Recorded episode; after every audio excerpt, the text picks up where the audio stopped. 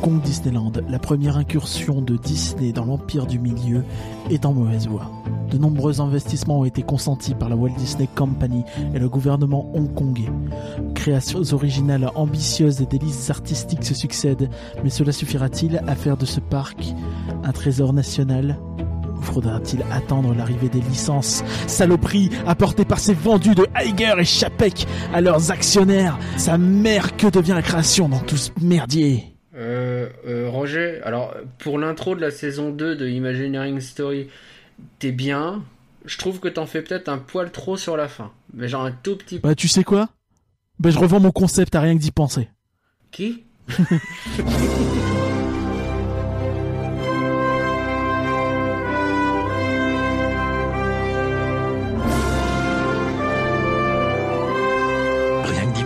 Ça fait rêver. Rien que d'y penser, le podcast qui a les yeux plus gros que le ventre, hein, on s'en est aperçu. Salut Parcorama. Salut Nagla. Est-ce que tu vas bien? Je vais bien, mais là je suis sur mon blog, Blogspot, et je viens de voir que j'avais mis mes tweets, un petit widget pour avoir la liste de mes derniers tweets, et ça fait très bizarre parce que le blog il est vieux, il est pas à jour, mais il y a des tweets récents dessus. Mais il y a des tweets récents évidemment. Et toi ça va? Bon, ça va super, je sors de train et j'ai réussi à m'installer assez rapidement pour le podcast, donc nos vies sont passionnantes. Le Disneyland Railroad? Non, un train dommage. Qui fonctionne. Cette introduction, vous allez voir, elle va beaucoup ressembler à l'introduction du podcast qui est sorti le 18 juin 2020, le numéro 73 pour être exact, et oui parce que nous recevons les mêmes invités pour continuer finalement le même thème qu'on avait déjà commencé, notre gros bilan décennal des parcs Disney de l'étranger. C'est donc avec une certaine lassitude que j'accueille aujourd'hui, non bien sûr que non, on ne les accueille pas avec lassitude. Re-bienvenue à nos deux experts, bonjour Guillaume. Salut les gars, comment ça va? Depuis la semaine dernière. Ben, ça va, écoute, ça va super. Est-ce que tu peux te représenter pour les gens qui auraient loupé l'épisode précédent? Ouais, je m'appelle Guillaume, j'ai un blog qui s'appelle leparcorama.com, ça fait une grosse dizaine d'années que je fais ça. On me retrouve principalement sur Twitter aujourd'hui, et j'ai publié il y a quelques semaines 4 vlogs de nos très belles vacances à Disney World et Universal en Floride. Je vous conseille d'aller les regarder sur YouTube, leparcorama. On appelle ça des gens qui se la pètent. En plus, ils te le disent 2 fois, tu sais, vraiment histoire que... Parcorama.com rentre bien. Oui, je suis parti à Disney World. Ben oui, je suis parti à... Vous n'êtes pas parti à Disney World? Re-bienvenue, Max. Même punition. Est-ce que tu peux te représenter? Oui, bonjour, salut tout le monde. Alors, je suis Max. Je dirige tout ce que vous voulez de DLP Welcome. Donc, vous retrouvez sur toutes les plateformes de réseaux sociaux, sur le site... et notamment avec la chaîne YouTube où vous aurez les vidéos à la fois de Disneyland, de Disney World, de Disneyland Paris, de Universal, de tout ce que je peux, et donc allez-y, à peu près 500 vidéos en ce moment. Super, wow. De bagatelle aussi. Non, je Efteling peut-être, mais pas bagatelle. Ah, quel bon. Voilà. C'est terrible cette haine des ch'tis. Bon, donc tous les parcs américains, c'est fait. Ça, c'est bon, c'est réglé, on n'en parle plus. Mais nous n'avons pas terminé et il faut maintenant partir à l'autre bout du monde, de l'autre côté, quand on part de l'Europe, évidemment, cours de géographie, vers les parcs de l'Est. Nous ne parlerons pas de Shanghai ici parce que il aura droit à un traitement à part, puisqu'il vient d'ouvrir et que ce serait bizarre de faire un bilan décennal sur un parc qui est loin d'avoir 10 ans. Mais nous allons en revanche partir à Hong Kong et à Tokyo.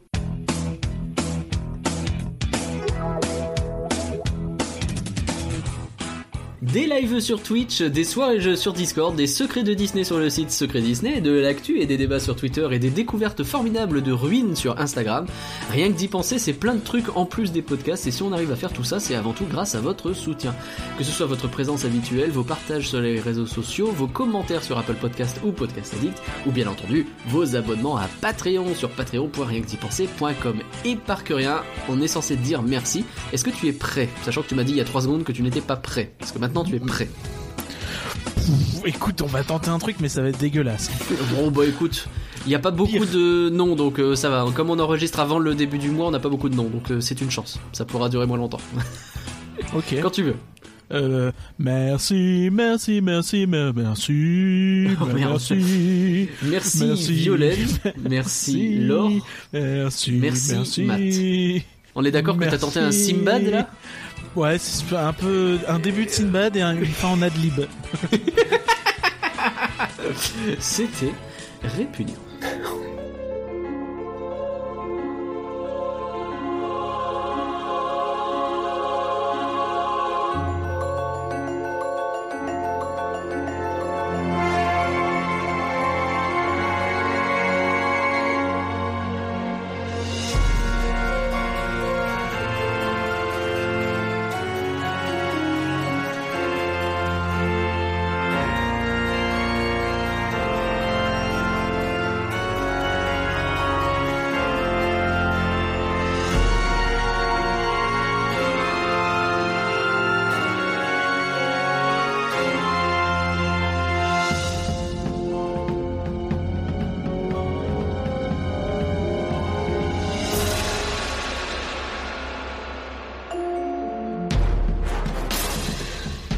Hong Kong Disneyland, donc c'est parti. Alors on va commencer effectivement par le resort chinois pas chinois, j'ai pas envie d'avoir ce débat dans ce podcast, mais en tout cas dans ce resort qui est très très à l'est et qui est l'un des resorts les plus jeunes de la galaxie Disney. D'ailleurs, le saviez-vous, Eparcuria a écrit son unique article de blog à l'époque sur ce parc.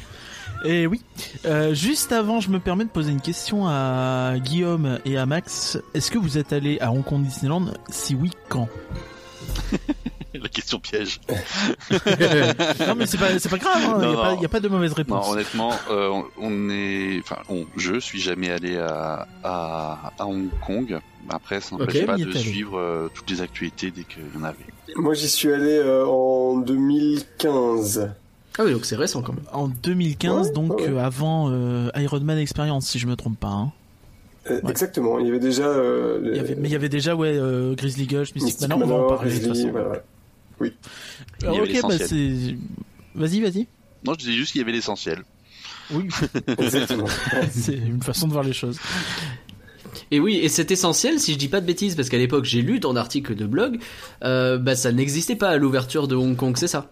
Ouais, très vite pour contextualiser, je vais revenir avant 2010, hein, mais assez rapidement. Oui, parce que là, t'es pas un bilan quinquennal qu'on fait, c'est un bilan décennal.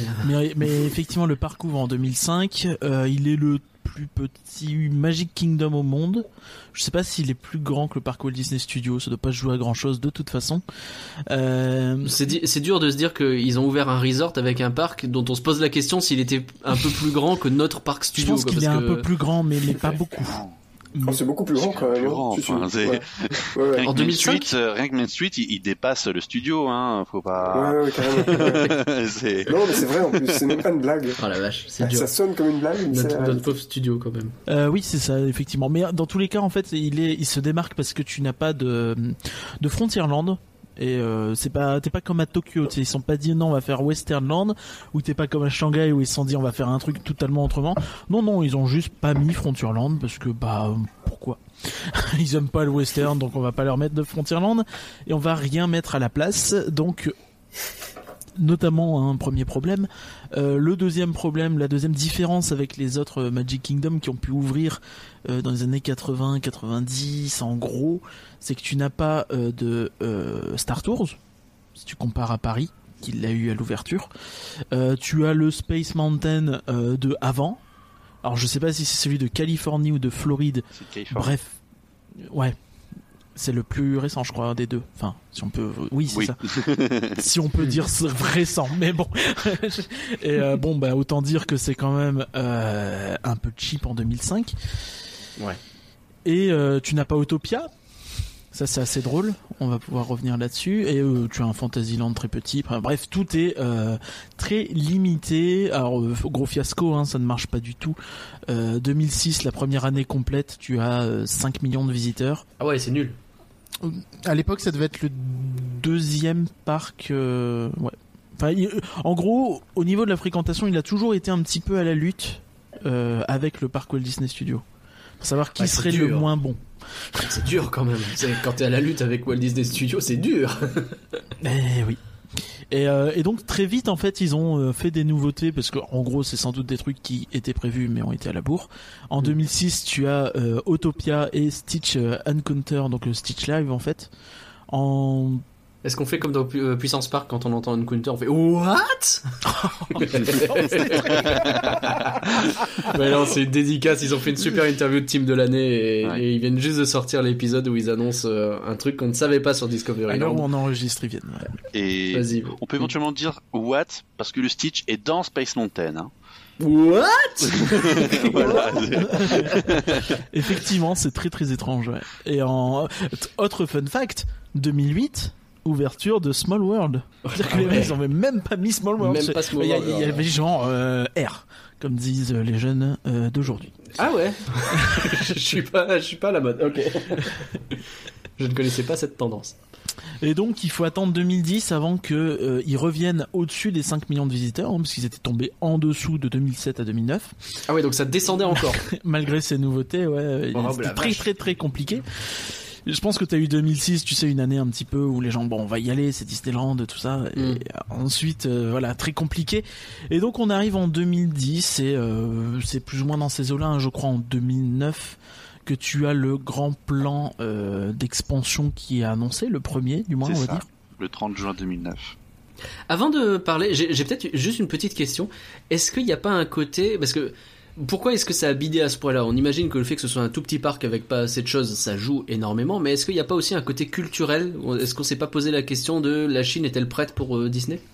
Je pense qu'il y a plusieurs choses. Tout d'abord, il n'a jamais été prévu que ce soit un grand resort, entre guillemets. C'est quand on a dû tous voir l'émission Imagineering Story où on voit très clairement que dès les débuts, on met un château qui devait ressembler du coup comme à une façade de It's a Small World et c'est assez original et quelques attractions autour. Donc dès le début, ils savaient que la clientèle locale, ça entre guillemets, se limiterait aux visiteurs hongkongais. Ils ne voyaient pas plus loin, sachant que Hong Kong, au sein de la Chine, c'est quand même un état à part, c'est un fonctionnement à part, c'est des passeports, c'est une enclave un peu, c'est des passeports à part, faut comprendre que la Chine a déjà toute une structure très différente de ce qu'on connaît. Si vous êtes un résident chinois, je parle bien de la Chine, par exemple, qui vit en campagne. Daf le loup, pardon. Oh la vache. Waouh, je suis désolé celui-là. Donc, si vous êtes résident de Chine mais en campagne, vous n'avez pas le même passeport qu'un résident chinois qui habite en ville. Et vous n'avez pas les mêmes avantages, vous n'avez pas les mêmes possibilités de vie, en fait. Tout simplement, les habitants sont limités même dans leurs achats, dans leur vie de tous les jours. Un habitant de campagne ne peut pas vivre en ville, il ne peut pas acheter en ville, par exemple. Il y a certaines choses qui sont très bloquantes, même entre eux... De par les lois et les règles qu'instaure le gouvernement.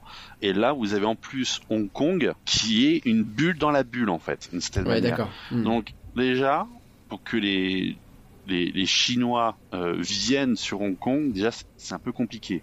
Là, avec les tensions qu'on a eues l'année dernière, on se rend bien compte que la question, elle est explosive dans tous les cas. Et le gouvernement est très intéressé parce que, mine de rien, Hong Kong, c'est une grosse réussite économique.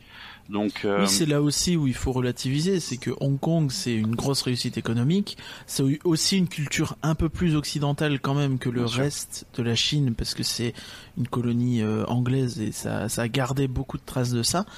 Et c'est aussi une très grande ville, hein, c'est 7,5 millions d'habitants. Hein, c'est ça, mais du coup, quand on se dit... Trois fois plus que Paris. Quand on se dit on va construire un parc pour réellement 7,5 millions d'habitants...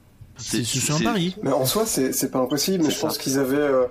peut-être pas examiner en fait dans le peut-être la concurrence. Je me souviens à l'époque, j'avais un oncle qui était parti avec sa famille habiter à Hong Kong. Ocean Park. Et alors je lui demandais un peu alors Disneyland machin.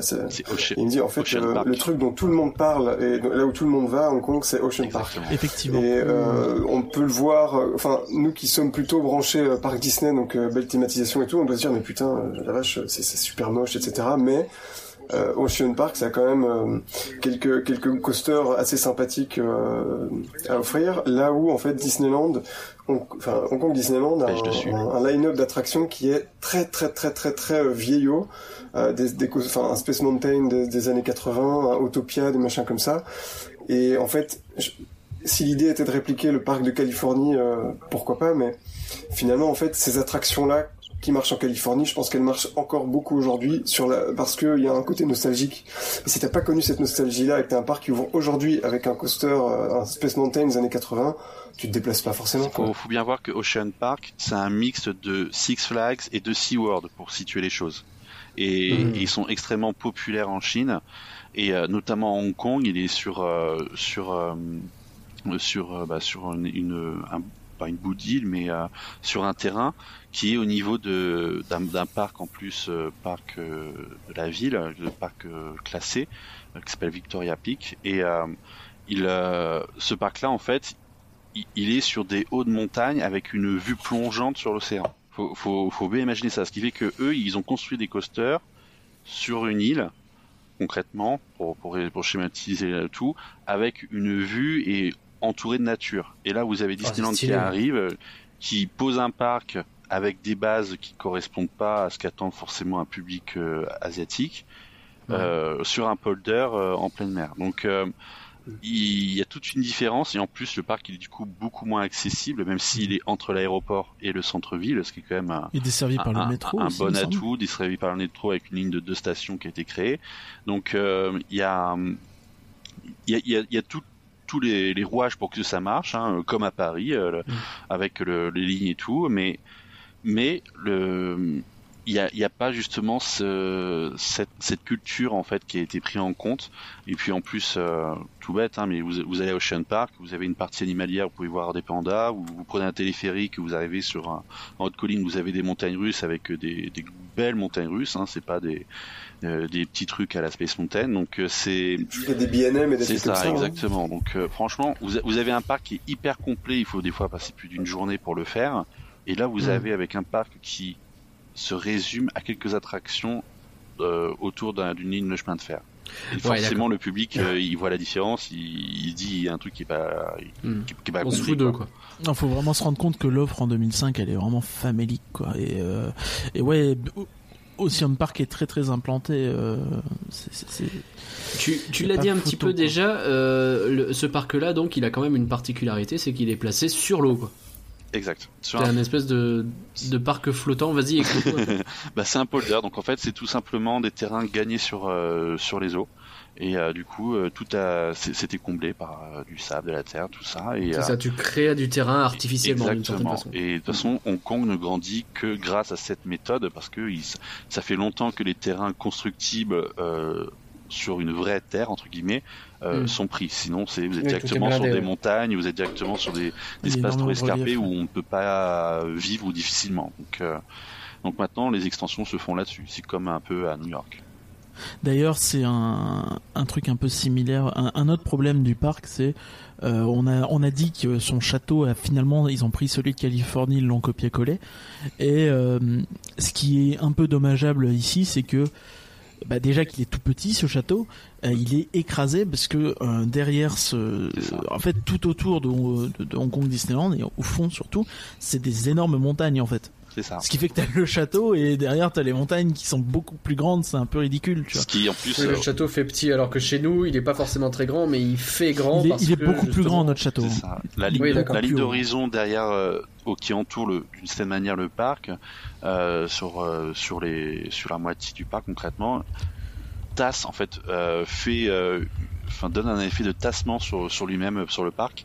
C'est pour ça que le château, ils ont vite compris qu'il fallait aussi changer. Parce que d'arriver et de voir un truc qui est plus petit qu'une simple montagne à l'horizon, alors qu'en Chine, ils savent faire des choses monumentales, ils savent construire et tout ça. Ils ont, en plus, à côté d'une ville où il y a des tours à n'en plus finir. Et là, ils ont un château qui est plus petit que la simple montagne qui est derrière lui. Ça, honnêtement, quand vous rentrez, vous dites, ça le fait pas, quoi. Il y a un truc qui va pas. Pour te rendre compte, la hauteur du château, c'est 23 mètres à peu près. À Paris, c'est 45. Oui, moitié petite. Effectivement. Bon, ça nous place bien, je pense, la situation de ce parc, qui mine de rien est peu connu, j'ai l'impression, parmi les francophones. Donc c'est l'occasion d'en parler. Maintenant, reprenons un peu. Donc on est en 2010 et comme tu le dis, ils sont en train de créer un grand plan d'investissement. C'est ça, il y a eu un énorme plan d'investissement qui est annoncé en 2009 et qui a pour objectif vraiment de redonner du peps. Ça rappelle un peu ce qu'on a pu connaître à Paris, récemment, ce qui a été annoncé récemment. Je trouve qu'en termes d'ampleur, on n'est pas loin de ce genre de bail-là. Et en gros, tout simplement, ils veulent combler leur manque d'attraction avec en agrandissant le Fantasyland et en comblant l'absence de Frontierland. Donc très vite, 2010, 5e anniversaire. Encore une fois, je tiens quand même à préciser, Max a fait énormément de recherches, beaucoup plus que moi, et donc je le remercie grandement. Merci et je beaucoup, ne veux pas m'approprier son travail. Voilà, c'est très important. Et une autre spécificité aussi, c'est qu'il faut pas oublier que Hong Kong Disneyland, c'est détenu à peu près à moitié par le gouvernement hongkongais, c'est pas que Disney. Donc c'est encore un lien avec Paris. C'est vrai qu'on l'oublie souvent, ça. Donc oui, Paris au début, maintenant c'est plus le cas, mais Oui. Rappelons-le quand même. Disons que la politique de Paris a eu aussi des incidences sur la politique hongkongaise. Bien sûr, et de toute façon en Chine, si tu laisses pas le gouvernement avoir des parts dans ton projet, c'est compliqué de lancer un gros projet. Si c'est impossible. Voilà. Et donc ouais, 2010, 5e anniversaire, déjà un bond de la fréquentation, hein, je l'ai dit tout à l'heure, ça repasse au-dessus des 5 millions. Ouais. Chose sur le château, tout ça, je sais pas si il y a grand chose à dire dessus, je ne pense pas. C'est début peut-être des petites projections sur les châteaux. 2010, oui, je crois qu'Hong Kong, c'est l'un des premiers d'ailleurs à faire des vraies projections sur un château. Donc, il faisait 23 mètres de haut, du coup, bon. Au moins, ça a été l'entraînement pour les concepteurs pour après le faire bien sur la Californie. Donc, faut aussi voir ça comme ça. C'est du. C'est sûr qu'ils ont pu partager le modèle 3D du château. C'est facilement. Donc, c'est tout premier. Enfin, oui, ça fait partie des premiers gros tests de projection sur un château. Pour arriver à des shows comme Dreams ou Illuminations, hein, on rappelle, c'est de ça dont on parle. Exact. Exactement. En 2011, tu as une nouvelle parade, je pense, qui est la Flights of Fantasy Parade. Alors, je ne sais pas laquelle était là avant, honnêtement. C'est la Flights of Fantasy Parade, la nouvelle. Et elle va donner l'inspiration pour la parade qui maintenant n'existe plus pour la Californie, qui est la Sensational Parade. La Sensational qui avait l'air sensationnelle, sans mauvais jeu de mots. Aïe. Et donc en 2011, on a ce premier milestone, j'ai envie de dire, de l'extension annoncée en 2009 avec l'agrandissement de Fantasyland. À ton avis, qu'est-ce qu'ils ont fait, Nagla? Essaie de deviner. T'as dit un Small World, mais c'est ça, c'était tout à l'heure. Non, j'ai dit Small World en 2008. C'est vrai. Qu'est-ce qu'ils ont fait ? Qu'est-ce qu'ils ont pu faire à Hong Kong pour agrandir le Fantasyland ? Je peux te donner peut-être un indice, c'est peut-être un truc qu'on a un peu fait aussi. Mais... Un truc qu'on a un peu fait. Ah quoi, un Casey Junior et un pays des contes de fées ? Pas du tout. Un Toy Story Land. Ah, mais oui, on les adore. Évidemment, on adore. Toy Story Land, donc ils ont ouvert un Toy Story Land dans Fantasyland. Exactement, c'est une petite zone au fond, hein, il me semble. Oui, donc c'est ça. C'est dans Fantasyland. Faut passer. En fait, c'est hors du Fantasyland. Faut passer au-delà du chemin de fer. C'est ça, oui, mais c'est dans le prolongement, non ? Pas vraiment. Oui, c'est dans ce coin-là. Oui. On passe par Fantasyland pour rejoindre ce passage-là, mais d'une certaine manière, c'est un land détaché. Oui, c'est un land à part, mais dans les faits, je pense que c'est un peu là pour combler le Fantasyland un peu famélique. C'est ça, ça complète. Ça complète bien avec le Fantasyland à côté. On comprend bien que Toy Story à côté d'un Fantasyland, c'est pas si con. Alors qu'est-ce qu'on a dans ce Toy Story Playland ? Est-ce qu'on a des trucs très originaux, genre Slinky Dog ? Eh ben, on en a des trucs. Je pense que tu peux deviner l'entièreté de ce Toy Story Land. Tu crois ? Est-ce qu'on n'a pas un petit Toy Story Mania ? Non. Non, il n'y a pas de Toy Story Mania. Non. Ah, un petit Slinky Dog, un petit charapute et puis un petit parachute. Pardon, j'arrête avec ça. Oui, tu l'as fait exprès, bien sûr. Mais en fait, non, à chaque fois, je me fais avoir. Un petit parachute et puis un RC Racer. Un petit Intamin, oui, voilà, un petit coaster Intamin, un RC Racer et donc voilà, un roulet jeunesse. La zone est un peu plus grande, il y a un Woody à l'entrée. Vous avez pu la visiter, donc je vais peut-être vous laisser. En fait, de tous les Toy Story Playland, je trouve, donc, enfin, de ceux que j'ai fait, j'ai juste pas fait celui de Shanghai. Donc, il y en a un à Paris, à Hong Kong et à Disney World. Et en fait, c'est celui de Hong Kong, je trouve, qui marche le mieux parce que avec la végétation, le climat, etc. En fait, quand j'y suis allé, je trouve que la végétation était déjà très très luxuriante et t'avais peut-être plus cette impression d'être au ras des brins d'herbe que à Paris et en Floride. Et puis pour le reste, il y a quand même une petite boutique en plus. Enfin, je trouve que sur les différences qu'il y a entre les différents Toy Story Playland, c'est probablement celui qui a les ajouts les plus sympas, mais c'est vraiment des petits décors à gauche à droite, hein, ou une petite boutique. Moi, c'est celui que j'ai préféré, mais ça reste un Toy Story Playland. Et c'est pas celui-ci qui a deux RC Racer, hein. Je crois que c'est Shanghai du coup. Ou alors non, mais en fait ça a été envisagé pour à peu près tous les parcs. Finalement ils en ont jamais fait. Pour revenir sur la végétation, je crois que c'est une des raisons qu'ils ont choisi de faire justement un Adventureland.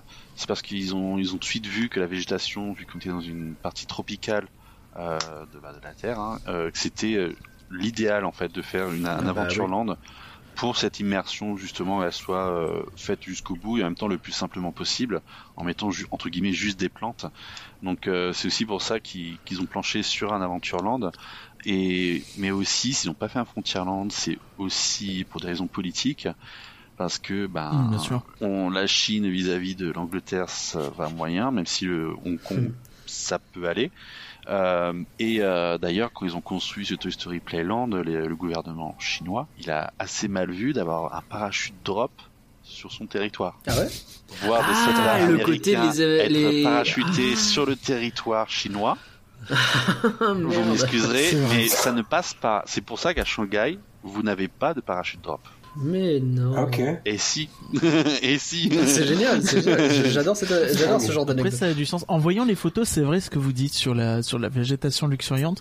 Et j'ai presque envie de dire que là, pour le coup, les montagnes au loin, ça renforce le truc, quoi. Ça renforce le côté Adventureland. Mais ce qui est dommage, c'est qu'à la limite, le Adventureland, il aurait dû être derrière le château, parce que c'est là. Mais là, on change complètement l'idée même entre guillemets du Magic Kingdom. Jamais un Adventureland est derrière un château. Donc après, ça aurait été de revoir le concept et de faire accepter les choses. Ça aurait été trop compliqué d'un faire coup pour les plus connaisseurs. Oui, c'est ça. Mais là, du coup, ça. Il n'y a pas le budget, je pense. Le budget, du coup, ne suit pas parce que ça reste quand même un parc qui est entre guillemets plus local et moins international. Donc, grosse augmentation de visiteurs, du coup, cette année-là, en 2011. Année où tout doucement, on se rapproche vers l'équilibre financier. Parce que comme c'est pas un parc totalement détenu par Disney, on a quelques chiffres financiers. C'est beau, ça. En 2011, il y a eu 27 millions de pertes en euros. Et c'est pas dramatique. Quand on est fan de Paris, c'est le moment où ça devient pas très dramatique. Oui. Pour contextualiser, en 2008, il y avait moins 180 millions, ce qui est quand même beaucoup moins bien. À Hong Kong, toujours. Oui, bien sûr. Tu dis aux grosses augmentations de visiteurs, t'as pas dit combien ? J'ai pas dit combien, plus 14%. On arrive à 5,9 millions, donc on tutoie les 6 millions. Hein. On dépasse allègrement le parc Walt Disney Studios même aujourd'hui. Ok, c'est dit. Et tout ça principalement parce que donc le Toy Story Playland. Mais puis on imagine l'effet aussi de toutes les autres améliorations qui ont été faites, qui commencent à porter leurs fruits, quoi. Est-ce qu'ils ont fait le coup de l'anniversaire continu en grand en rajoutant la parade ? Je ne sais pas. Mais c'est une recette qui marche, donc. Il paraît. Ce qui est bien, c'est que du coup, ils avaient un projet quand même assez ambitieux en 2009. Du coup, dès l'année suivante, ils enchaînent avec Grizzly Gulch, qui est donc une des deux zones en fait qui va entre guillemets remplacer le Frontierland. C'est ça. Même si, comme pour Toy Story Land, c'est pas exactement la même chose du tout.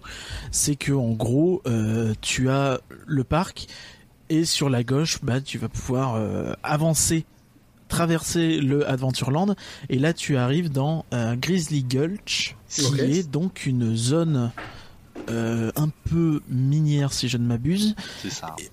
Où il y a un petit train de la mine. Est-ce que vous pouvez nous en parler, s'il vous plaît ? Mais c'est Grizzly. Le nom est à rallonge en plus. Je crois que c'est Big Grizzly Mountain Runaway Minecar. Ouais, je crois qu'ils ont jamais fait aussi long.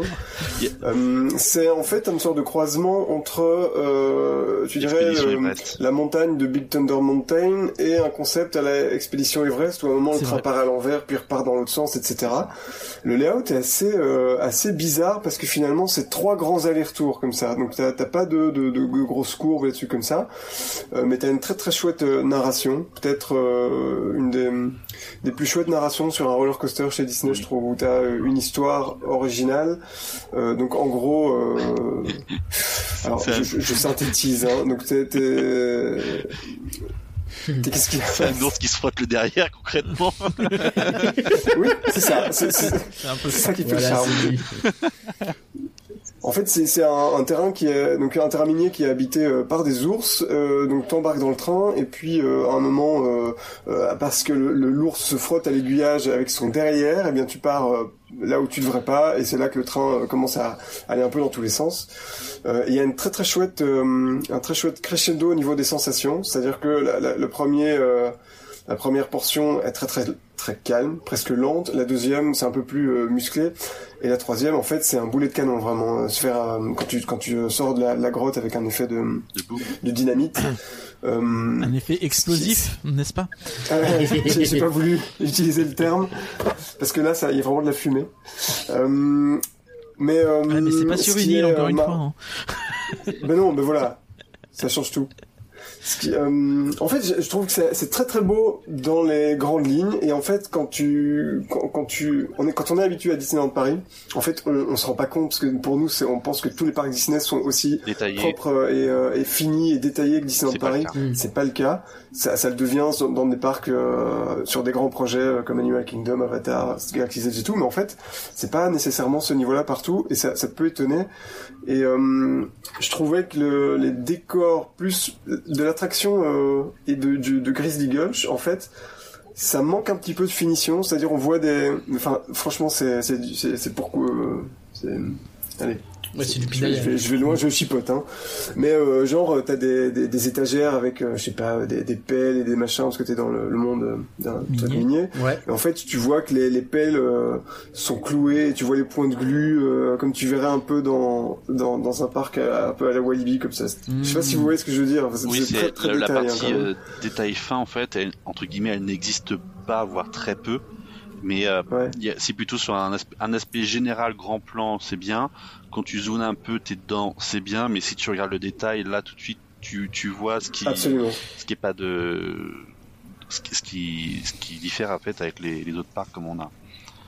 Ouais, du coup, en photo, vous pourriez pas le voir, je pense, ce dont je parle.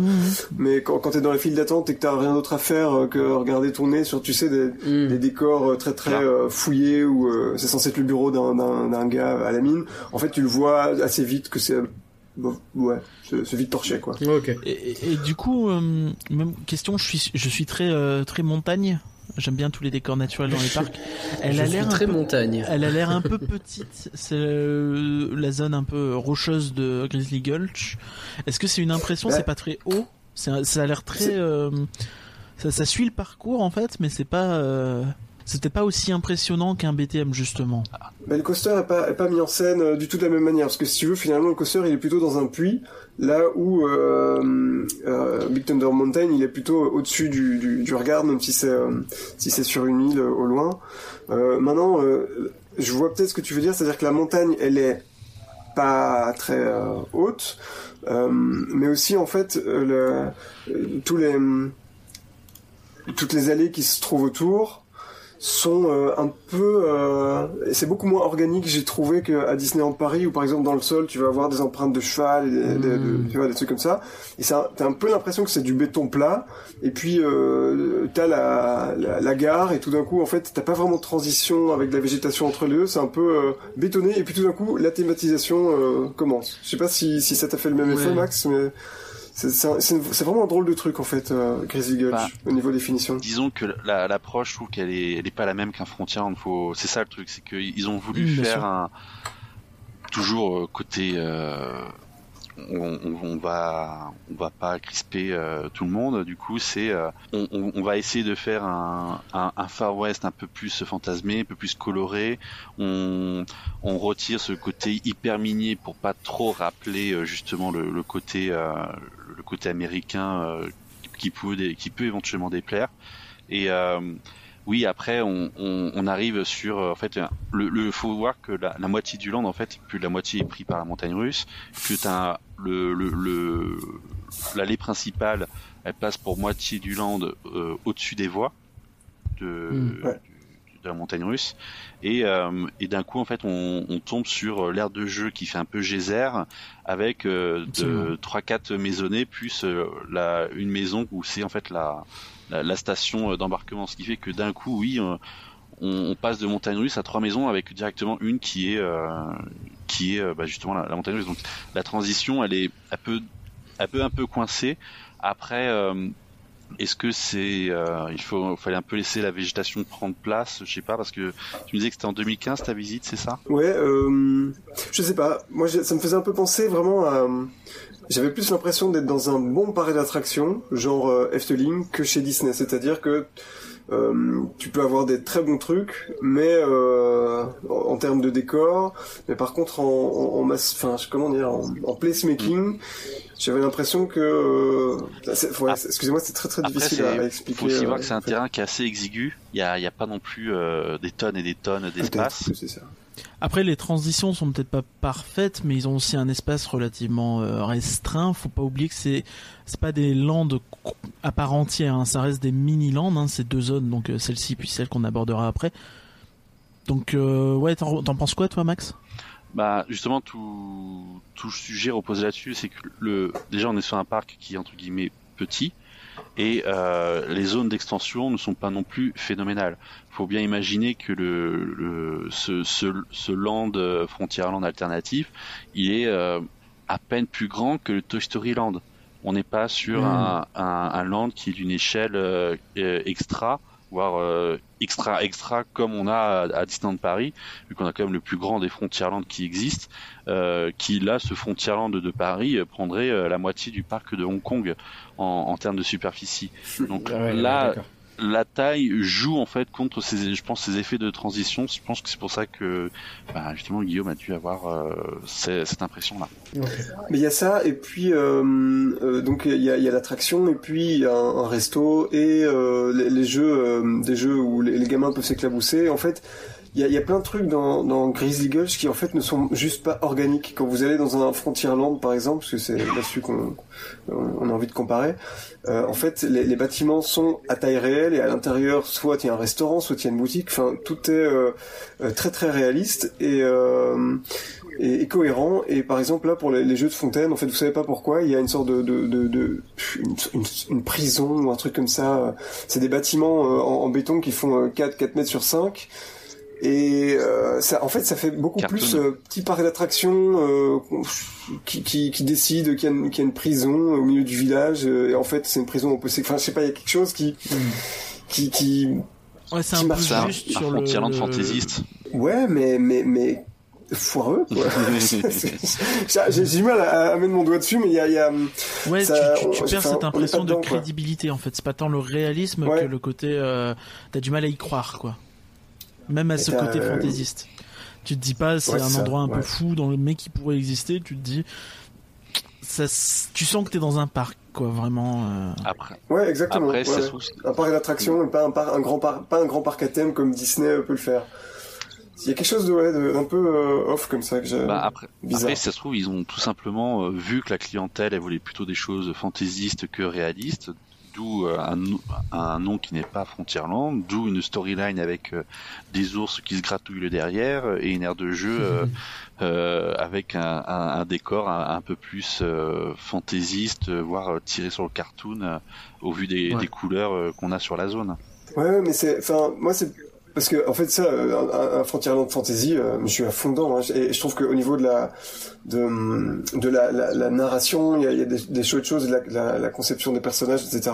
C'est plus imaginer au milieu de notre Frontierland, vous savez pas pourquoi, il y a une sorte de mini prison qui fait 2 mètres sur 4, je sais même plus si c'est une prison, enfin, ou alors une mini banque ou un truc comme ça, avec toute porte ouverte, et en fait c'est une sorte de jeu de fontaine, et peut-être que je bloque. Après, c'est adapté à leur climat qui est très chaud et humide en été, vu que c'est très tropical, et donc il fallait ces points d'eau impérativement pour rafraîchir les visiteurs et notamment les enfants. Mais on a vu des trucs comme ça, mais beaucoup mieux intégrés et organiques que faire une banque où on peut se... C'était bizarre, effectivement. Ok, et par cas, hein. Ouais, donc... Là encore, hein, du coup, grosse année. On est en quelle année, rappelle-nous, parce que là, 2012. On est en 2012, hein, pardon. Ouais. Et donc c'est effectivement une grosse année encore une fois de Grizzly Gulch, donc toute la zone. Ça a plutôt bien marché. Et on est à 6,7 millions de visiteurs contre 5,9 l'année précédente. Ok. Ah oui, c'est encore une fois une belle. Enfin, c'est en 2 ans, ça augmente bien. Plus 800 000 visiteurs en 1 an. Pour l'échelle du parc, c'est énorme comme augmentation. Faut voir ça comme ça. C'est ça, hein. C'est comme si on gagnait 1,5 million à Paris, quoi. Ah, c'est l'équivalent des 2 millions pour l'ouverture d'un Avatarland à Disney World. Là, on est sur cette équivalence-là, en fait, avec l'ouverture de ce mini-land à Hong Kong. Mmh. Et du coup, alors que c'est pas un truc à licence, en plus, hein, parce qu'on aurait tendance à dire... c'est vrai. Plutôt, dans les bureaux de chez Disney, on mise plus que sur la licence, et finalement, c'est intéressant de voir que on peut installer des trucs... inconnu au bataillon, et en fait les gens viennent quand même. Que c'est bien construit, qu'il y a une bonne idée, une bonne storyline, tout marche. On voit bien de toute façon les premières attractions de Disneyland au début. Après, faut voir aussi la clientèle qu'on a en face. Et Disneyland avait quand même pas mal de licences aussi au début, donc c'est toujours un petit peu à nuancer tout ça, c'est jamais hyper évident de dire. L'autre bonne nouvelle du coup, c'est qu'il repasse, enfin non, mais pas il repasse pas, il passe dans le positif pour la toute première fois de son histoire, hein, 12 millions d'euros de bénéfices. Bon, encore une fois, c'est pas Byzance, mais c'est bien. Mais c'est du vert. Ça se rapproche un petit peu du genre de bénéfices qu'on a eu à Paris après entre 95 et 2001, tu vois, cette période-là où on avait entre 10 et 60 millions de bénéfices, tu vois, grosso modo, ce qui est à la fois bien, mais quand même relativement limité pour ce genre d'entreprise, quoi. Mais pour Hong Kong, je pense que c'était pas mal, puisque comme on le dit depuis le début, ils n'ont pas eu énormément de ils ont eu un lancement un peu éclaté, quoi. Et une ambition relativement restreinte malgré tout. Ouais. Je pense que Grizzly Gulch avait peut-être pas un budget aussi énorme qu'aurait pu l'avoir un BTM, tu vois. Je pense que c'est évident. Ce qui est bien, c'est que encore une fois, ils avaient un projet tellement ambitieux que l'année d'après arrive la deuxième zone, hein, qui vient combler ce Frontierland. Et Nagla, tu vas me suivre. Si pour combler un Frontierland, on a eu un train de la mine, l'année d'après, qu'est-ce qu'on a eu? Oh bah sans doute une grosse maison hantée. Alors hantée, c'est peut-être un mot, voilà, mais effectivement, Mystic Point, et donc son Mystic Manor, hein, évidemment, qu'on a pu voir assez extensivement dans Imagineering Story. Et ouais, parce que le concept de Mystic Mansion, Manor. Mystic Manor, je suis perdu. En tout cas, ils ont repris le concept original, mais ils l'ont largement modifié pour que ça colle davantage avec la culture hongkongaise, quoi. Je pense qu'ils ont davantage fait un nouveau concept, en fait, en reprenant le délire de on va prendre un manoir et on va juste faire un truc totalement différent. On va si on réimaginait un manoir aujourd'hui sans justement se baser sur Haunted Mansion, contrairement à Phantom Manor où là ils se sont bien basés dessus, tu vois. Ouais, d'accord. Donc je sais que Guillaume est fou amoureux de cette attraction. Comment ne pas l'être? Non, c'est génial parce que cette attraction de A à Z, je veux dire de l'extérieur, de l'entrée du land à la sortie, au resto qui est à côté et tout, c'est vraiment un bijou. Juste l'architecture, c'est une sorte de méli-mélo de pièces, d'inspiration rapportée partout dans le monde. Donc déjà à l'extérieur, il y a déjà une histoire qui se passe en fait, quand un peu comme je vais prendre un mauvais je vais prendre un mauvais exemple, mais le château le château de Shanghai et d'ailleurs le nouveau château de Hong Kong, en fait c'est un peu le même principe, c'est-à-dire des pièces rapportées, des thématiques, une tour branchée sur telle architecture et puis une autre qui vient d'ailleurs, etc. Et en fait, en tout cas sur Mystic Manor, il y a quand même un code couleur qui fait que ça marche vraiment bien. Et puis l'intérieur, en fait, si je me souviens bien, si je dis pas de bêtises, en Chine, tu rigoles pas trop avec les histoires de fantômes, en fait. Donc c'est peut-être, il me semble que c'était ça le point de départ, de s'éloigner d'une sorte de haunted mansion. Je pense que tu peux rigoler, mais qu'ils ont tendance à être plus effrayants de base. Donc, c'est un vrai délire de, c'est pas forcément hyper accessible, quoi. Ok, mais donc c'était peut-être pas plus mal tant que tu maîtrises pas le sujet, de peut-être pas foutre les pieds dedans. Ouais. Et alors moi, je pense que ça risquait la grosse appropriation culturelle effectivement. Voilà. Ouais. Bah, il y a quand même je sais pas, je crois que ça n'a jamais été officialisé, mais l'histoire des singes et tout, il y a quand même beaucoup la légende du Monkey King en Chine, c'est un truc qui est assez important dans la culture chinoise. Et je pense pas que c'est tout à fait un hasard que ce soit orienté singe. Et même il y a une statue dans une des dernières scènes de l'attraction qui, elle, pour le coup, fait vraiment penser à cette légende du monkey, du roi singe. Le roi singe, ouais. Le roi singe, c'est cette fameuse histoire qui a donné Dragon Ball, c'est ça? Je dis pas de conneries. C'est ça, je crois que c'est le voyage en Orient que ça s'appelle à la base aussi. Ouais. Ou le voyage en Occident, un truc comme ça. Et... c'est un voyage quelque part. C'est ça. Ouais. Et effectivement, ouais, le singe, je pense que ça a un côté très sacré assez vite en Asie, effectivement. Et ce qui est cool en fait dans Mystic Manor, c'est qu'ils ont complètement rattaché ça à d'autres attractions. Enfin, on dirait un peu une sorte de MCU caché dans les parcs d'attractions Disney maintenant. Donc t'as le SEA, le Society of Adventurers and Explorers, où on avait déjà, je crois que ça a commencé avec la Tour de la Terreur à Tokyo Disney Sea, puis finalement ça s'est rattaché à l'Explorers Club à Paris aussi. Attends, je crois pas que dans le canon c'est vraiment ça fait pas partie du truc. D'accord. Alors c'est quoi ça a tout pour y être, hein, mais en gros c'est une espèce de méta-histoire où t'as des personnages et des clins d'œil un peu partout dans les parcs, enfin pas partout du coup, mais des clins d'œil ici et là en fait où ça tente de te faire des liens en fait entre différents personnages des parcs.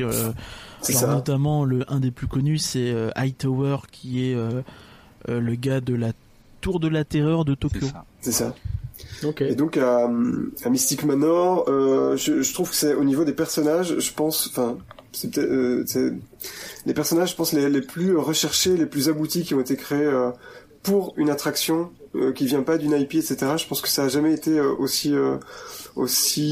écrit, les personnages en fait. C'est-à-dire on a donc l'excentrique comment s'appelle-t-il, Lord Henry Mystic, qui est donc un explorateur qui a fait qui est parti aux quatre coins du monde, qui a ramené des artefacts, etc. dans son manoir.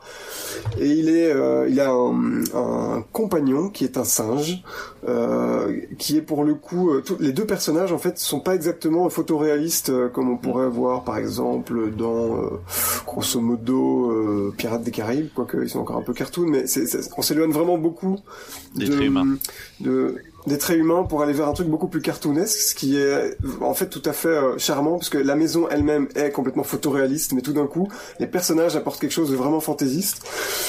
Et donc la storyline c'est quoi? Le Lord Henry Mystic a rapporté une boîte à musique mystérieuse qu'il n'a pas encore vraiment classée et exposée dans son manoir. Il dit à son cher singe qui s'appelle Albert de pas trop s'approcher de cette boîte à musique parce que il y a des légendes qui circulent et on sait jamais ce qui peut se passer. Bien sûr. Évidemment, une fois que la porte est fermée, le singe ouvre la boîte et de cette boîte s'échappe une sorte de poussière d'étoiles qui va en fait animer tous les artefacts qui sont stockés dans ce manoir. Okay. Et en fait il y a un fil rouge qui est super clair et de nouveau un petit peu comme dans la nouvelle génération d'attractions, en fait t'as une scène, un truc qui se passe qui est fait qui vraiment s'active pour le véhicule, au lieu que ce soit un truc à l'ancienne comme par exemple dans Pirates des Caraïbes. En fait les animatroniques sont en boucle et ils passent toute la journée et tu passes devant et non, là t'es vraiment en fait au cœur de l'action et ça marche. Alors je trouve que l'attraction est assez inégale. Tu diras Max ce que t'en penses. Je trouve que dans les premières scènes, la scène des instruments de musique qui s'activent, c'est une petite mise en bouche mais c'est pas folichon. Puis après t'es dans les couloirs, il commence à se passer des trucs mais vraiment c'est vers la deuxième moitié qui commence à se passer des vrais trucs où t'en prends plein les yeux. Et la direction artistique, je trouve, est mortelle, quoi. C'est pas plus... Enfin, moi, c'est vraiment, c'est tout ce que j'aime, quoi. C'est pas plus mal, d'ailleurs, parce que ça fait une montée crescendo, justement, de l'attention, de l'envie de découverte, de ce côté épique, en fait, justement. Ça va crescendo, c'est un peu comme quand je disais, Space Mountain en Californie, du coup, qui est le même que celui de Hong Kong, plus tu avances, plus ça va vite, plus il y a de virages. C'est-à-dire que t'as une excitation qui grandit en même temps que les sensations et des découvertes où tu avances en fait. Donc c'est un ensemble en fait qui t'emmène jusqu'à la fin où tu as la fameuse scène où on tourne autour justement de ce singe guerrier où t'as la salle qui commence à se détériorer d'elle-même et jusqu'à ce qu'on soit repropulsé vers la pièce du début en fait, la première scène. Et du coup, t'as cette montée en puissance des émotions de la découverte. ce qui rend la chose en fait d'autant plus palpable. Et après on retrouve tous les codes de maison un peu mystérieuse, un peu inquiétante, voire effrayante, avec évidemment la salle des armures, une pièce avec des musiques, enfin des instruments qui se mettent à s'animer, à jouer d'eux-mêmes. Ça aussi, c'est quelque chose qu'on retrouve facilement dans les films qui veulent se la jouer un petit peu horreur ou un peu cliché et tout ça. Donc, en fait, on retrouve aussi des fois ce côté un peu stéréotype de montagne, de maison hantée, mais comme on suit le singe qui est assez cartoonesque, en fait, on reste quand même il nous rattrape à chaque fois pour être dans le côté attendrissant.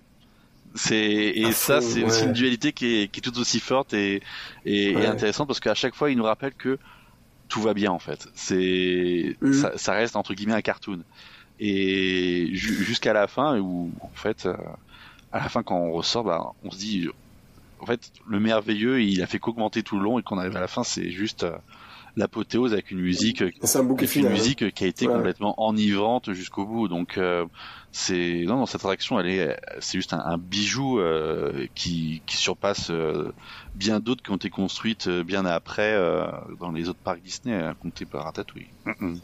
Ce qui est marrant, c'est que en fait les deux complices, donc Lord Henry Mystick et Albert, en fait tu les vois je crois ensemble dans deux scènes, une au début, une à la fin, et pourtant ils arrivent à instaurer une complicité et un truc super attendrissant et attachant en 3 phrases et demie. C'est vraiment très très beau. Et alors en fait donc tu commences dans une pièce et tu reviens dans la pièce de là où t'as commencé en fait. Et donc il y a des effets spéciaux qui sont vraiment bluffants, et notamment en fait je pense que c'est très difficile si vous à voir en vidéo ou en photo. Mais donc en fait quand Albert ouvre la boîte à musique, il y a vraiment des étoiles qui se projettent dans toute la pièce, mais donc pas seulement projetées sur les murs, mais vraiment en fait, enfin si je peux faire un petit spoiler technique pendant 30 secondes, en fait, du plafond descendent de la toile semi-transparente, si vous voulez. Et en fait, des projections d'étoiles sont projetées sur ces tuiles semi-transparentes, ce qui fait que t'as vraiment l'impression d'être entouré d'étoiles. Elles sont devant toi, elles sont à côté de toi, elles sont pas juste projetées sur les murs. Et ça, c'est vraiment... ça marche, mais tellement bien. Et comme t'es dans une sorte de tour de magie perpétuelle dans chaque pièce, je trouve que là, t'as vraiment un truc vraiment puissant en fait avec cet effet en fait tout simple, et avec le sound design à la fin qui t'en met plein les oreilles aussi. C'est une vraie claque quoi. Ouais. Ça a l'air vachement bien, hein, Symbolica. Ouais. Alors, le pire c'est que Symbolica, en fait, quand t'as vu Mystic Manor, tu vois mais à 2000% les trucs très très précis. Ouais, inspiré, et ouais. Mais c'est en fait, je préfère. Écoute, autant bien s'en inspirer que faire de la. Ah oui, c'est sûr. Non, mais je pense que c'est relativement différent malgré tout, même si l'esprit est peut-être le même. Est-ce que c'est peut-être pas non plus exactement la même chose, quoi. Mais ouais, il y a l'air d'avoir des inspirations un peu similaires, et nul doute que les mecs se sont dit tiens ça marche bien, est-ce qu'on piquerait pas une ou deux idées. Puis eux-mêmes ils se sont pas cachés dans les making of, ils l'ont dit hein.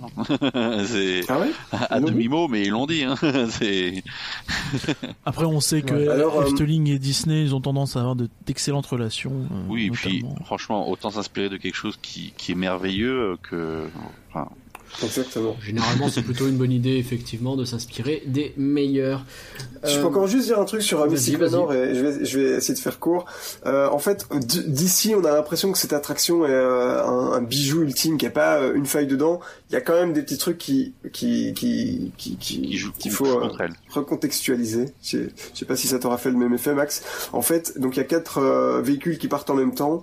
Si t'es dans le véhicule 1 ou 2, c'est excellent. En fait, les effets se déclenchent donc pour chaque véhicule des 4 devant. Mais si t'es dans le véhicule 2 ou 4, en fait tu vois en permanence ce qui se passe sur le véhicule qui te précède, et donc quand t'as un effet qui se déclenche en fait tu l'as vu 3 secondes avant sur le véhicule précédent. Et je trouve que c'est un très très gros défaut. Ah effectivement, c'est dommage.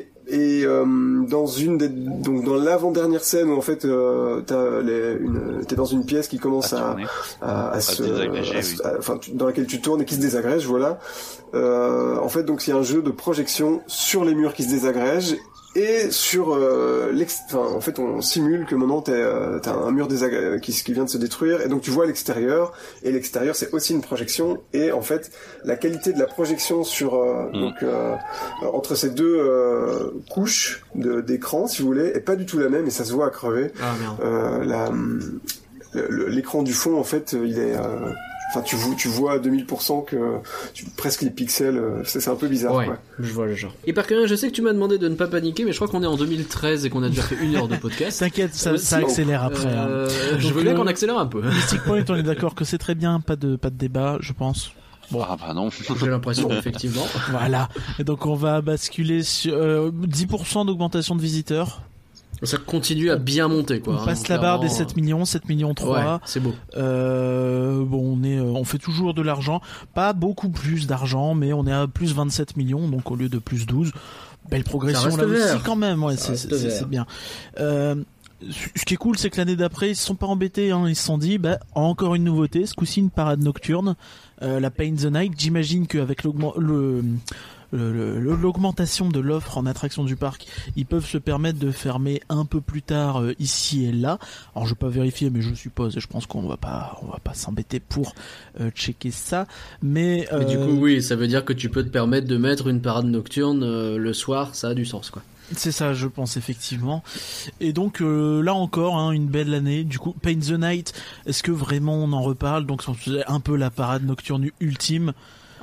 Première version, faut quand même préciser, c'est-à-dire qu'il y a moins de chars que celle de Californie, et il y a des chars qui sont moins développés, mais ça reste une première parade, enfin pas une première, une nouvelle parade, une nouvelle génération, avec une idée qui était toute simple à son origine, qui était d'interagir visiteurs avec l'éclairage des chars et des costumes, c'est-à-dire qu'ils vendaient des pinceaux lumineux, où tu pouvais choisir la couleur sur ce pinceau.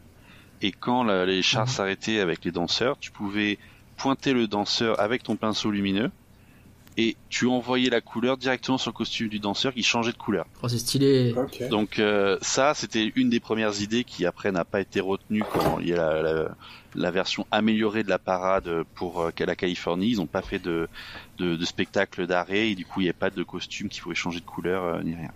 Et il y a d'ailleurs beaucoup plus de costumes différents dans la parade de Hong Kong que dans la parade californienne, pour différence. Parce que la musique est mythique, mais qu'elle est en fait largement inspirée du générique de fin de Ralph. Voilà. C'est ça.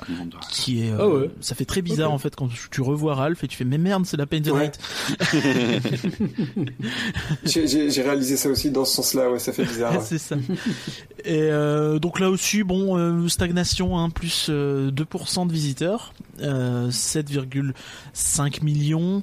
Au niveau du pognon, vraisemblablement ils ont vendu plein de pinceaux parce qu'ils sont passés à 38 millions de bénéfices, et c'est là où j'ai décidé d'écrire un blog où je disais que vraiment ce parc allait dans le bon sens et que tout allait super bien et que vraiment il fallait prendre exemple sur ce parc à Paris.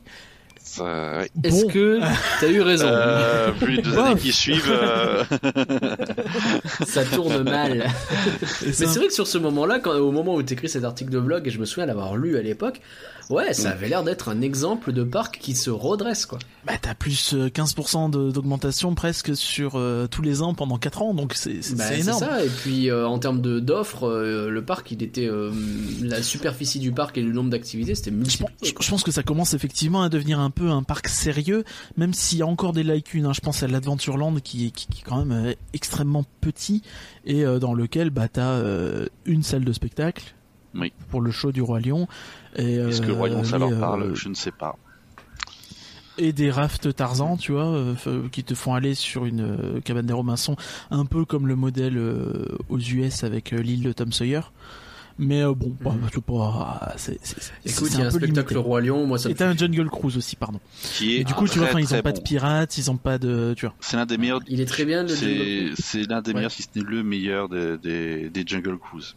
À voir avec le suite Tokyo. Il a l'avantage d'être récent, effectivement. D'être récent, d'être dynamique, des scènes qui se succèdent très bien, et une immersion qui est aussi très folle.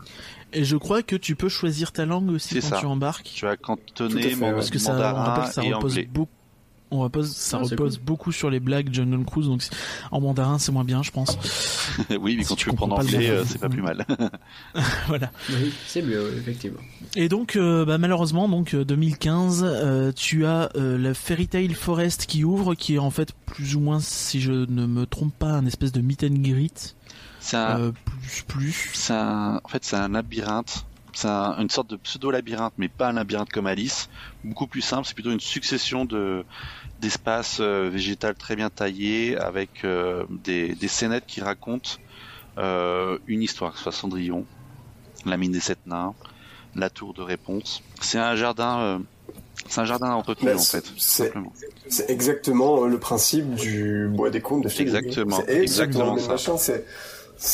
Tu vas du côté de Blanche-Neige et t'auras un petit diorama qui va se mettre en route, et puis en appuyant sur un bouton, et puis tu passes au suivant, ouais. C'est sans doute en voyant ça qu'ils se sont dit bah tant pis, on fait Symbolica. Donc ils ont aussi fait un show Mickey and the Wondrous Book qui est je crois plutôt pas mal. Est-ce que c'est le même qui est aux US, où je confonds avec la carte magique? Il est unique au Hong Kong Disneyland et il a remplacé Golden Mickey. Effectivement. Et tu l'as vu justement, Guillaume? Non, là on entre dans une période où c'est après. Concrètement, Mickey va rentrer dans un livre et en fait il va se retrouver coincé dedans et ça va aller d'histoire en histoire et jusqu'à... Ah oui, c'est Animagique, je connais ça. D'une certaine manière, on tombe sur du Animagique avec du livre comme Disney a pu déjà l'utiliser dans le temps pour faire une storyline efficace et ça fonctionne très bien. Il y a un superbe passage sur la princesse et la grenouille qui est juste à tomber par terre. Oh. Malheureusement, ça ne suffit pas ces deux nouveautés pour convaincre les gens, puisque moins 9,3% de fréquentation, 6,8 millions de visiteurs au total. Autant te dire que c'est un peu la douche froide, je pense. Ouais, un peu, ouais. Et on repart dans les déficits. On repart dans les déficits. Ouais, là, j'ai plus les chiffres financiers. Je les ai repris pour les dernières années, mais je ne les ai pas sur ces années-là. C'est pas très grave, je pense. On fera un point plus tard. Et on va enchaîner relativement vite en 2016. Où là, ils ont fait un petit peu ce qu'on appelle dans le jargon une Disneyland Paris. On n'a rien cette année, on fait quoi? On a une attraction qui est un peu vieillotte. Et si on la rethématisait en mettant du Star Wars dedans? Voilà. Hyperspace Mountain et saison Star Wars.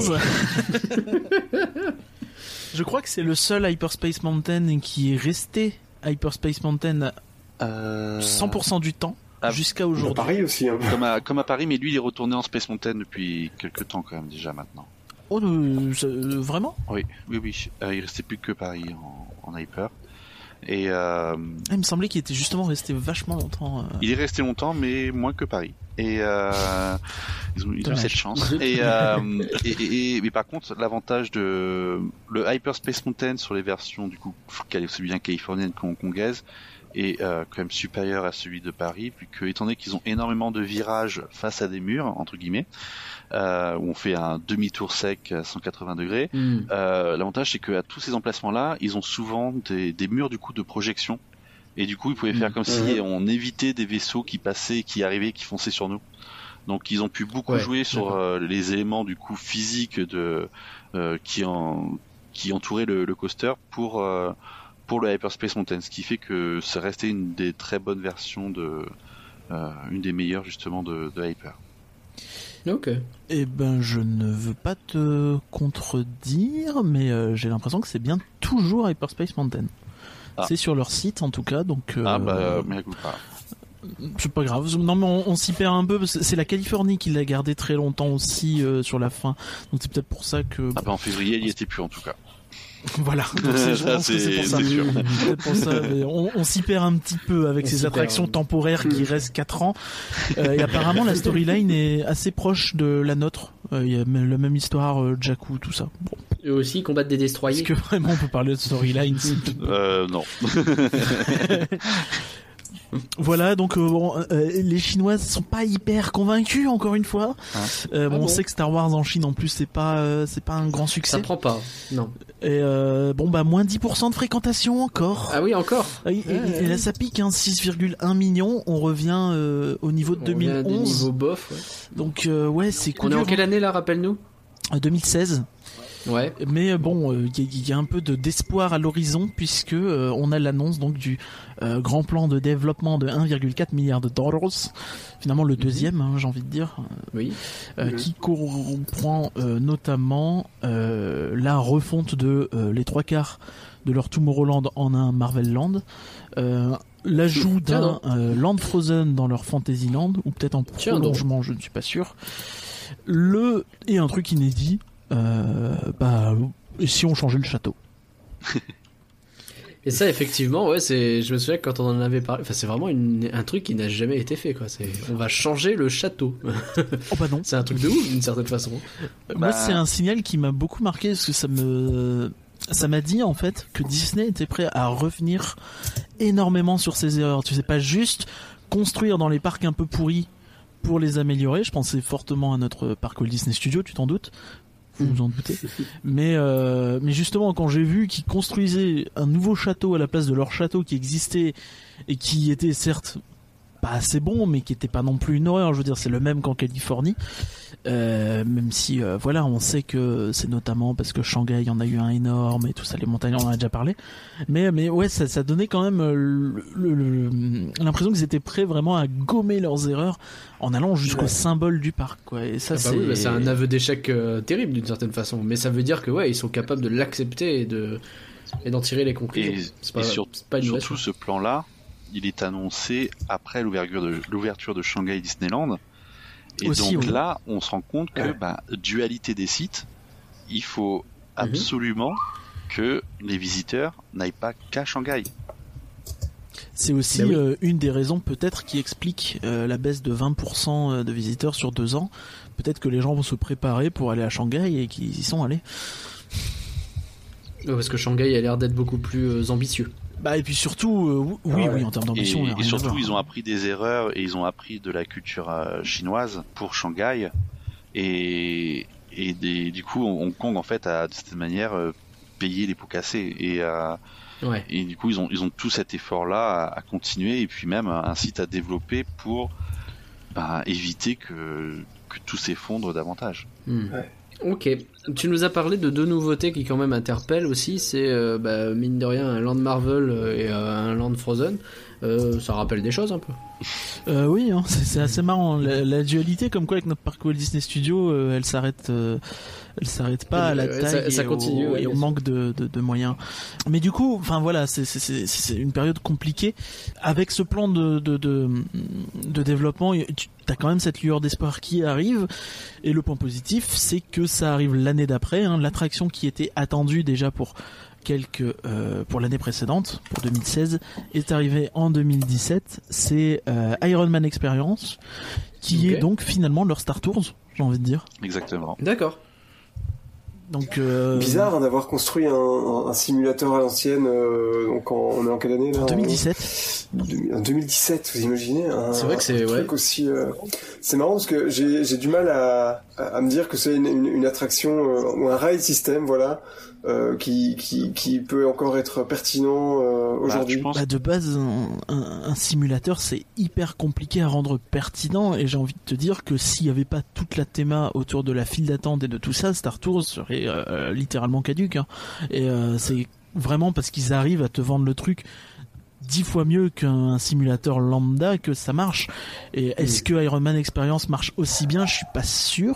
En fait, il faut voir, c'est toujours le même problème. C'est une attraction dont le développement ne coûterait pas trop cher, une attraction dont le ride system a été approuvé, éprouvé, on sait qu'il marche, il tient dans le temps, et la maintenance, on sait la faire quoi qu'il arrive, et qui peut être facilement, ou une storyline peut être facilement faite autour, et avec des films qui sont sortis très tôt en Chine, dont le public ont connaissance, et tu mixes tout ça avec le peu de terrain qu'ils ont, et ben tu te retrouves en fait avec un simulateur de la sorte. Faut aussi toujours repenser à cette logique là, et quand on a ça après c'est oui, et puis en plus elle est hyper capacitaire, ce qui fait que si le parc un jour a des bons de fréquentation, elle sera capable aussi de l'absorber. Ouais, et c'est vrai que ça paraît quand même assez intéressant, puis c'est dans toute cette logique de transformer leur Tomorrowland en Marvel, même si elle avait été envisagée avant l'annonce. Oui, c'est dans la continuité, quoi. C'est ça, oui. Puis, est-ce que c'est pas finalement un resort sans simulateur spatial? Pour l'instant, il y avait que Hong Kong. Maintenant, il y a Shanghai. Ouais. Mais, enfin, voilà, c'est. Moi, c'est étonnant, effectivement. Tu as aussi l'ouverture de l'hôtel Explorers Lodge cette année-là. Donc un troisième hôtel, je crois, sur la destination. Et toujours pas de village. Après, t'es au métro de Hong Kong. Est-ce que l'espace ne coûte pas trop cher pour faire un village? Je sais pas. Disons difficile à dire, je pense. Il faudrait que le parc soit peut-être éventuellement plus développé pour que ça justifie. Mais en tout cas, les terrains, ils sont tout à fait là, prêts et dispo. Bah, disons que le moindre truc que tu construis à Hong Kong, eux, c'est terrible à quel point ils doivent se poser la question de est-ce que ça vaut le coup de prendre cet espace-là pour le faire, quoi. Et je pense que ça se triture fort les ménages au moindre truc qu'ils veulent faire, à base de ok, on dispose de tant de place, est-ce qu'on le fait? Après, les terrains, et surtout, ils sont à chaque fois, il y a des négociations avec le gouvernement hongkongais qui doit tout approuver, hein. Jamais Disney, ils font ce qu'ils veulent à 100%. Parce qu'il et des fois, t'as même des demandes qui viennent du gouvernement. Le gouvernement, faut oublier que certes, il valide, mais aussi il investit dedans. Et il y a eu aussi pendant un temps une certaine guéguerre parce que le gouvernement a très bien vu ce qui s'était passé à Disneyland Paris, où le parc, il a été les actions ont été rachetées après une dévaluation assez spectaculaire, même si Disney les a rachetées plus cher que sa valeur. Et du coup, le gouvernement, voyant ça et voyant que du coup la maison mère pouvait reprendre après un site pour après le développer en pleine capacité, parce que la maison mère, faut pas se mentir, elle n'aime pas partager ses bénéfices. Donc, quand ils ont vu ça, Hong Kong a d'autant plus serré la vis et été intransigeant avec Disney pour qu'ils comprennent que justement, ils sont d'une certaine manière lucides face aussi à la stratégie que peut mener la maison mère. Donc, ils ont fait comprendre que oui, le parc, il leur appartenait et aussi qu'ils n'ont surtout pas intérêt à oublier ça. Et ce qui est assez intéressant et amusant aussi, c'est que déjà il y a beaucoup de... Ce qui fait qu'il y a autant de communication en amont, c'est que le gouvernement, comme il investit dedans, doit communiquer évidemment sur ses investissements, et il doit aussi donc négocier avec Disney. Donc t'as toujours des projets qui sont un peu publics et un machin, est-ce que ça fait, et c'est voté et tout ça, tu vois. Enfin, c'est assez intéressant. Ça parlait assez vite aussi de deuxième parc, hein. Ça parlait très vite de deuxième parc, notamment. Bah moi j'en parlais déjà dans mon article de blog. Donc déjà en 2014-2015, ça se posait des questions. C'est dire. Bah, parce que le gouvernement avait aussi agrandi le polder où est installé le site pour la construction de ce deuxième parc. C'est-à-dire que le terrain est déjà prêt et dispo. Je pense qu'ils attendent déjà d'avoir des retombées suffisantes. Oui. Ce problème. Voilà, donc c'est malheureusement, malgré Iron Man Experience, la fréquentation ne décolle pas, elle stagne à 6,2 millions. Au moins, elle ne descend plus. Hein. On va se contenter de ça. Ouais. C'est déjà ça, oui. Mais ça montre qu'une franchise ne fait pas venir plus de visiteurs. Alors qu'on sait que Avengers, Marvel, ça marche très fort en Chine. Ça marche très fort, mais par contre Toy Story, je sais pas si s'il faut pas Toy Story avait réussi, ouais. Je sais pas s'il faut pas aussi nuancer avec le retard. Bah déjà l'attraction a peut-être pas ouvert en début d'année, donc dans ce cas-là ça se répercute peut-être plus sur 2018 et aussi est-ce que Hong Kong est aussi fan de Marvel que la Chine continentale, comme on dit. Oui, c'est peut-être, effectivement, flagrant. C'est pas exactement la même culture. Ouais. Donc voilà, bah, dans tous les cas, en 2018, tu as, je pense, un nouveau spectacle à Adventureland. C'est une nouvelle scène de spectacle qui était dans le plan de financement de 1,4 milliard avec Moana en personnage principal. Oui, c'est ça, je m'en souviens effectivement. À la suite, il y a une nouvelle parade aquatique, enfin pour l'été concrètement, qui remplace une précédente. Et il y a mouille les gens un peu à façon comme ils font à Tokyo, je pense. Ouais. Et exactement. Là, c'est des chars qui passent. Ils ont tous des jets d'eau. Ils aspergent le public. Et sur les plans, les plans d'été, quand vous ouvrez le plan, il y a les zones qui sont marquées pour les zones dry, donc les zones sèches où on risque de ne pas être trempé. Et si on n'aime pas ça. Et aussi, il y a un nouveau meet and greet, mais bon, ça c'est à l'entrée d'Adventureland. Alors vous allez dire que je fais encore des parallèles, mais du coup il y a un énorme plan qui arrive avec des landes Marvel et Frozen, et en attendant on a donc des spectacles pour compléter. Exactement. C'est marrant. Hein. C'est drôle, hein. Non, je sais pas, je fais des remarques comme ça. En 2018, tu as aussi la fermeture d'Autopia. Ah ouais. Qui a ouvert, donc on le rappelle, 12 ans avant, hein, qui n'a été ouvert après le parc.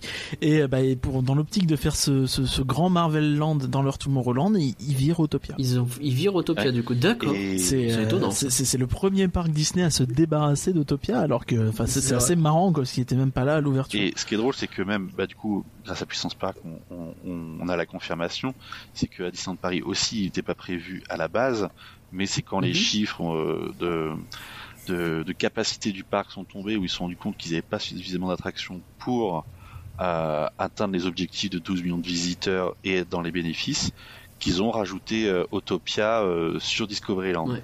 Donc c'est drôle parce que c'est une politique d'entreprise où Autopia était vraiment l'attraction secondaire faite pour des extensions.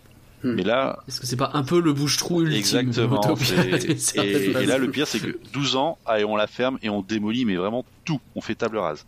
Mais sur un parc qui a très peu de place, foutre un Autopia qui prend une place de dingue et pour peut-être pas être un truc qui attire de fou les gens, c'est vrai que c'est peut-être pas le meilleur choix, quoi. Après, je vais faire pareil, je vais citer un petit peu de Puissance Park, mais Team de l'année a tendance à dire qu'en vrai, Autopia, ça prend pas tant de place que ça, parce que justement, c'est construit très refermé sur lui-même. Wow. Avec un travail sur tu caches les routes qui sont en réalité à côté grâce au décor, oui, et t'as tout qui est un peu compacté. Là, le Autopia, il faisait quand même à peu près 40 à 45% de la superficie de Tomorrowland. Hein. Écoute, donc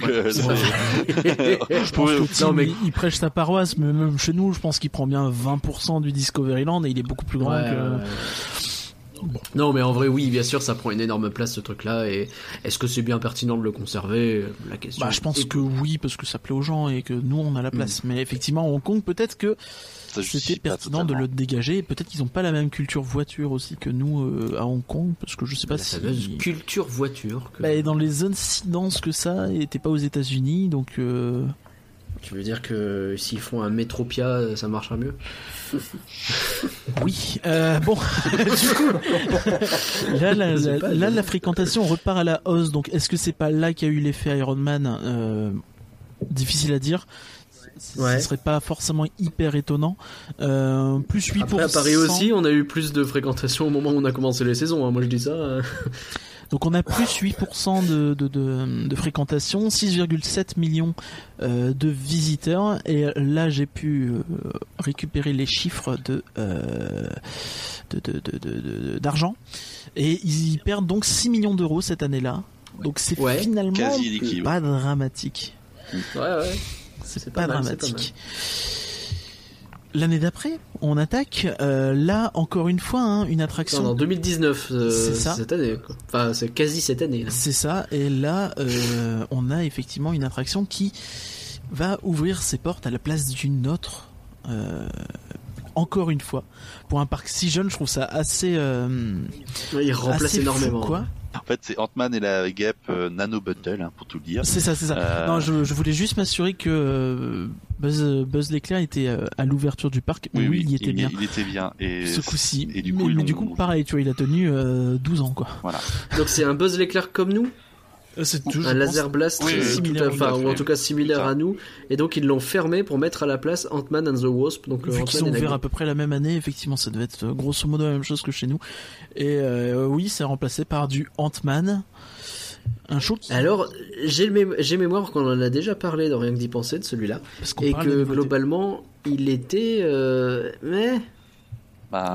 diversement apprécié, quoi, genre personne ici. Ça a l'air très conventionnel, en fait. Je l'ai pas fait, mais on l'a pas fait, donc c'est jamais évident de juger une attraction quand tu l'as pas fait sur un dark ride. Mais c'est vrai que quand tu regardes des vidéos, ça a l'air très très statique. C'est ça. Le premier gros changement déjà, c'est qu'on peut plus piloter les véhicules. Donc ça c'est quelque chose à voir. Okay. Et tu perds un truc. Déjà, tu perds un truc. Et deuxième chose, on se trouve surtout devant des écrans. Une lumière pas forcément une lumière je veux dire une lumière UV, une lumière ultraviolette des projections et des cibles toutes identiques. Il faut coller à l'univers, disons. Ouais, on n'a pas d'audio animatronique, on n'a pas tout ça. C'est très écran de ce que j'ai compris. Oui, c'est ça. Ouais, c'est vachement écran, vachement décor statique avec quelques projections dessus pour les animer. Beaucoup de blanc, de vert et voilà. Et c'est un drôle de choix de licence dans tout ce que le Marvel Cinematic Universe a en. Bah, c'est les derniers films sortis et qui peuvent éventuellement coller au plus à ce que les gens ont vu. Et est-ce qu'il n'y a pas aussi un vrai bail de Hong Kong, ils veulent à tout prix avoir des attractions exclusives, je pense notamment pour se démarquer de Shanghai, oui, et peut-être même de Tokyo. Et du coup, il y a cette idée depuis le début, depuis le début de la décennie, je pense qu'on peut commencer tout doucement à faire le bilan. À part Toy Story Playland, il n'y a vraiment que des trucs dans cette décennie qui sont que chez eux, quoi. Et, c'est vrai. Même Iron Man Experience, tu sais très bien qu'aucun autre parc va faire ça parce que bah pourquoi ? Oui. J'ai envie de... Oui, c'est ça. Bah, ça ressemble trop déjà à Star Tours, ouais, pour qu'ils le fassent, et ça déjà c'est un point bloquant pour. C'est ça, oui. Et puis je pense que effectivement personne va faire une attraction. Et alors, l'attraction Ant-Man et la guêpe, quoi. Enfin, ça paraît tellement improbable. Oui, non, mais c'est vrai que là, c'est un peu l'équipe des remplaçants. T'as pas vraiment envie d'y aller, quoi. J'ai presque envie de te dire que pourquoi ne pas être allé vers du Thor ou vers du, vers peut-être du Hulk. Il y a une attraction Avengers qui va finir par arriver quand même. Mais je veux dire, t'aurais pu aller piocher les gardiens ou Ant-Man et la guêpe. Okay. Bon. Non, ou même Thor. Ça a été un carton là-bas, parce que peut-être qu'ils veulent se différencier justement des autres attractions dans les autres parcs. Dans ce cas-là, t'as pas les plus gros, mais même comme ça, tu peux qu'ils aient autre chose que Ant-Man, qui c'est vraiment le bas du panier au niveau popularité, bah, je pense. Un petit Doctor Strange, ouais, ça aurait pas été dégueulasse, par exemple. Et a priori, il y en a pas ailleurs. Si, en Californie, il y a il y a un petit truc Doctor Strange, effectivement. Oh, excusez-moi, vous avez mis un carrousel Doctor Strange, je ne savais pas. Non, je sais rien. Ouais, non, ce que tu dis sur le fait qu'ils aient finalement des attractions qui sont exclusives à ce parc-là, on sait qu'il y a beaucoup de fans de parcs en général qui aiment bien quand t'as une attraction exclusive. Je sais qu'il y a des fans de Disneyland Paris qui sont très déçus de savoir que Ratatouille, on va pas le conserver en exclusivité et qui va ouvrir à Epcot, par exemple. Est-ce que c'est une bonne idée de rechercher à tout prix l'exclusivité ? Est-ce que justement, moi je regarde le bilan sur Hong Kong, ce qu'ils ont ouvert, il y avait beaucoup d'exclusivité. Alors manifestement, il y a des trucs qui marchent très bien comme Mystic Manor, mais j'ai l'impression que c'est vraiment pas le cas de tout. Ouais, je comprends pas exactement. Je le trouve un peu dur. Vas-y. Le seul truc qu'ils ont ouvert qui était pas exclusif, c'est probablement le pire, c'est probablement Toy Story Playland, tu vois. En termes d'un purement qualitatif, hein. Je sais pas, de la façon dont tu le présentais, Iron Man, Ant-Man, etc., c'était pas non plus exceptionnel. Iron Man et Ant-Man, effectivement, ça sent un petit peu les petits projets pour attendre le gros morceau du land qui va être donc le même show, le même ride Avengers qu'il va y avoir en Californie normalement. D'accord. Là pour le coup pas exclusif du coup. Ouais, mais qui pour le coup c'est un budget beaucoup plus gros, donc peut-être qu'effectivement là en exclusif c'est difficile, quoi. Ouais, d'accord. Ça concerne quand même très très très peu de gens dont nous faisons partie, dans notre chère communauté de fans, de savoir que oulala, on a cloné Ratatouille à Epcot ou quoi. Oui, c'est ça, je pense. Pensez à vos oncles et tantes qui vont aller à Disneyland Paris, ils s'en branlent. Ben oui, tout le monde s'en fout. Oui, non, on est d'accord. Ça me change. Et quand bien même tu reproduises un truc de Paris ou de Californie, ça veut pas dire que, enfin, tu peux avoir fait plusieurs parcs, c'est pas forcément, tu vois, genre un Français va pas forcément faire Epcot. Il va peut-être aller en Californie ou il va peut-être aller à Tokyo, et dans ce cas-là il aura pas Ratatouille. Donc il y a exclu, et il y a aussi des attractions qui sont dans tous les parcs, c'est différent. Oui, bien sûr. Et puis au pire il le fera pas.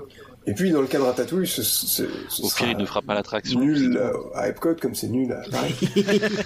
Voilà. Tu disais Max, au pire, il verra Ratatouille, il fera demi-tour et il fera Impression de France.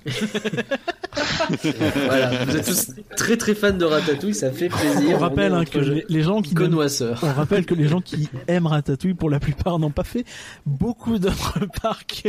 Non, mais généralement c'est ça le problème. Je pense les Américains en fait ils fantasment. À Orlando ça va être compliqué parce que je crois pour les gens c'est en face de les Américains ils fantasment sur Ratatouille parce qu'ils ont vu Trackless, etc. Mais quand ils vont voir le résultat alors qu'en face ils ont juste Spider-Man et aussi Transformers, ils vont juste rire jaune au final, quoi. Mais je comprends que pour l'instant il y a de la hype, qu'ils disent génial, un pavillon va être agrandi, Epcot, c'est quelque chose qui paraît depuis des années, quasiment depuis l'ouverture, donc oui, pour ça c'est un événement. Après je pense que la plupart ont envie de comprendre, ça va déchanter. Mais je pense qu'il faut relativiser sur le fait qu'à Epcot, ce serait une attraction noyée dans le reste du parc, et donc moins un problème qu'à Paris où c'est une des quelques attractions majeures, quoi. Oui. Et, c'est vrai. Donc je reviens sur Hong Kong quand même. Vas-y. On n'a pas les chiffres de fréquentation puisqu'ils sont pas encore sortis, hein, tout bêtement. Sur 2019, tu veux dire ? Ouais. En revanche, j'ai les chiffres financiers de l'année fiscale 2019, donc ils s'arrêtent en juin 2019. Okay. Donc voilà. Donc si on avait moins 6 millions en 2018, on passe à moins 12 millions en 2019. Ah.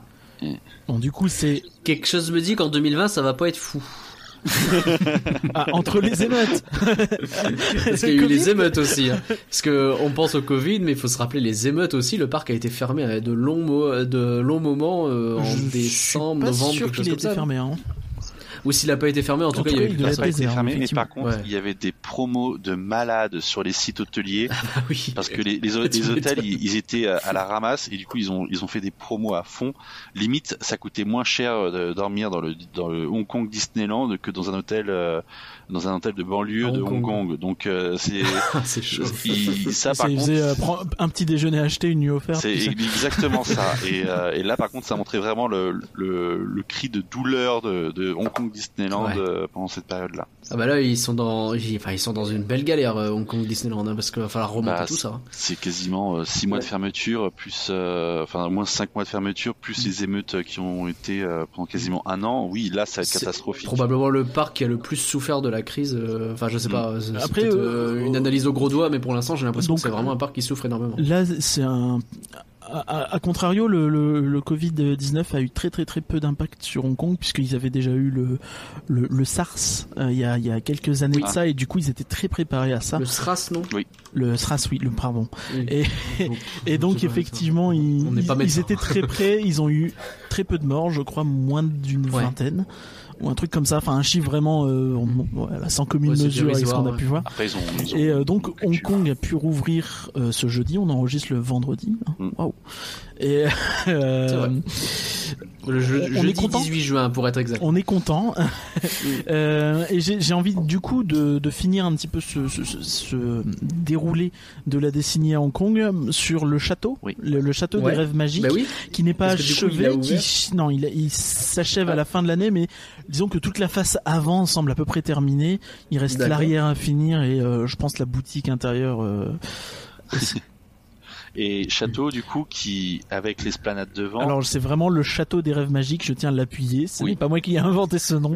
Avec ils en ont vraiment pas rien à foutre, je dis des noms. 13 tours pour chacune des princesses et du coup il y a aussi un truc qu'on peut tout à fait noter sur le château, c'est que au-delà de grignoter une partie quand même de Central Plaza va dans l'architecture globale du lieu, aussi bien la scène, les gradins, l'accès au château, on trouve exactement le schéma type de Shanghai Disneyland. Et du coup, on retrouvera une scène de spectacle devant un petit bassin d'eau avec des fontaines. Et du coup, qui dit nouveau château dit du coup nouveau spectacle de jour, nouveau spectacle de nuit, qui vont en découler. Et qu'est-ce que vous en pensez du château ? Il est... Vas-y. Alors, d'abord, le château se fait chier dessus sur Internet depuis qu'il se découvre depuis 6 mois. C'est alors il y a un côté, moi je suis beaucoup de fans américains en fait sur Twitter, et ils sont très très habitués au château de Disneyland. Ils le voient que ils ont très très la tradition. Ils voient que le château de Californie en fait. Ils pas se décoller. Et du coup ils ont du mal à composer avec le fait que il y a l'architecture de l'ancien château de Hong Kong, qui est même celui en Californie, sur lequel on a posé des tours et des tours et des tours. Et je pense que c'est peut-être juste une question d'habitude. Maintenant, c'est vrai que c'est pas le plus beau château. Notre château, c'est le plus beau. Déjà, c'est le point Godwin de Disneyland Paris. Non, mais c'est juste pour embêter. C'est ça le truc. C'est en fait, personne n'arrive pour l'instant à se détacher l'image du château historique et on a tous l'impression en fait qu'ils ont mis un calque derrière et terminé, mais une fois qu'on a l'habitude de voir justement cette silhouette etc, au bout d'un moment on commence à percuter la chose et ça peut le faire. Forcément il y a des trucs qui sont pas tip-top, mais après il faut voir aussi dans quel espace ils ont pu construire ce château là parce que faut pas oublier que c'est la petite place qui est derrière le château, c'est là l'extension du château. le château il repose pas sur l'ancien, ils ont dû étendre sur les côtés, notamment sur l'arrière, ouais. Et c'est quand même tout un travail de construction pour déjà ajouter à cet endroit-là et renforcer le sol, sans parler de devoir faire des liens avec l'ancien, que la colorie puisse coller, que l'architecture puisse faire une transition plus ou moins bonne. Et voilà, après on peut aimer oui ou non, perso moi que la tour principale soit un minaret, je trouve ça assez moyen. Après bon c'est une question de style, ça le fera avec le temps, on s'y habituera quoi, c'est tout. Pour moi c'est pas la tour principale, c'est plus celle à côté qui est très en hauteur, en longueur, qui est marrante, on dirait un peu une tour étirée. Et, sinon juste factuellement le château il passe de 23 à 51 mètres de haut, donc il passe de deux fois plus petit depuis Disneyland Paris à un peu plus grand, voilà, donc ouais, c'est assez massif. Oui. Personnellement j'aime beaucoup. Oui. C'était difficile à dire sur les maquettes, j'ai eu beaucoup de mal à me prononcer sur les maquettes et concept art, mais là j'ai vu les photos et franchement je le trouve très bien, c'est très bien, plus les couleurs chaudes, ça va bien avec le climat, parce que qui dit tropical dit aussi souvent des gros nuages, des pluies et tout ça. Et du coup, ça va apporter un peu de chaleur justement au lieu et de couleur surtout. Donc, c'est vraiment pas plus mal. Dans la silhouette, il se rapproche pas mal du nôtre puisqu'il est tout en hauteur et un peu fin. Il y a des détails assez marrants aussi, c'est que toute la partie basse du château, ils ont mis de la verdure dessus. Si tu regardes un peu, c'est assez marrant. Il y a des un peu comme du lierre, des trucs comme ça qui poussent sur le château, et je trouve ça vraiment hyper intéressant comme choix. J'aime beaucoup. Franchement, tu sais que celui de Paris avait ça, hein, jusqu'à un incendie, et ils ont tout viré. Oui, mais c'était il y a longtemps, on s'en souvient plus. Non, mais vraiment, je trouve que les photos qu'on a vues, moi, elles me plaisent beaucoup. Donc voilà. Ouais, ça donne pas mal. Ouais. Il y a un vrai truc et rajouter les aimants naturels, c'est pas plus mal, parce que ça rajoute d'autant plus l'effet cocon que les gens ont quand ils visitent le parc de Hong Kong, car entre la végétation luxuriante générale du parc, les montagnes qui l'entourent, plus là le château s'y rajoute de la végétation, ça confortera cet aspect intimiste et concon qu'offre le parc. Et puis ce coup-ci, du coup, comme il est tout en hauteur, là pour le coup il se détache vraiment des montagnes. Exactement. En tout cas sur les photos ça a l'air, je pense que c'est effectivement très bien vu. Franchement je suis assez persuadé que s'ils avaient fait ce château du départ, Hong Kong aurait une autre image. Exactement. Parce que le château ça renvoie quand même une image assez importante. Oui, c'est clair. Bon, si on fait le bilan un peu de Hong Kong, on se rend compte que c'était un parc quand même qui est né malade et qui a su se relever. J'ai peur cependant que les événements récents font qu'il est pas prêt d'être bien vu, ce parc quoi. C'est compliqué pour l'instant de se dire on va à Hong Kong quoi. Parce que non seulement c'est la galère avec... Non mais dans l'absolu, je suis chaud pour aller dans tous les parcs Disney, c'est pas un problème, mais tu vois, si je fais la liste des parcs que j'ai envie de faire, Hong Kong, il est loin d'être en premier, tu vois, parce que je me dis, il est encore un peu petit, il y a encore pas tant de choses que ça, et puis...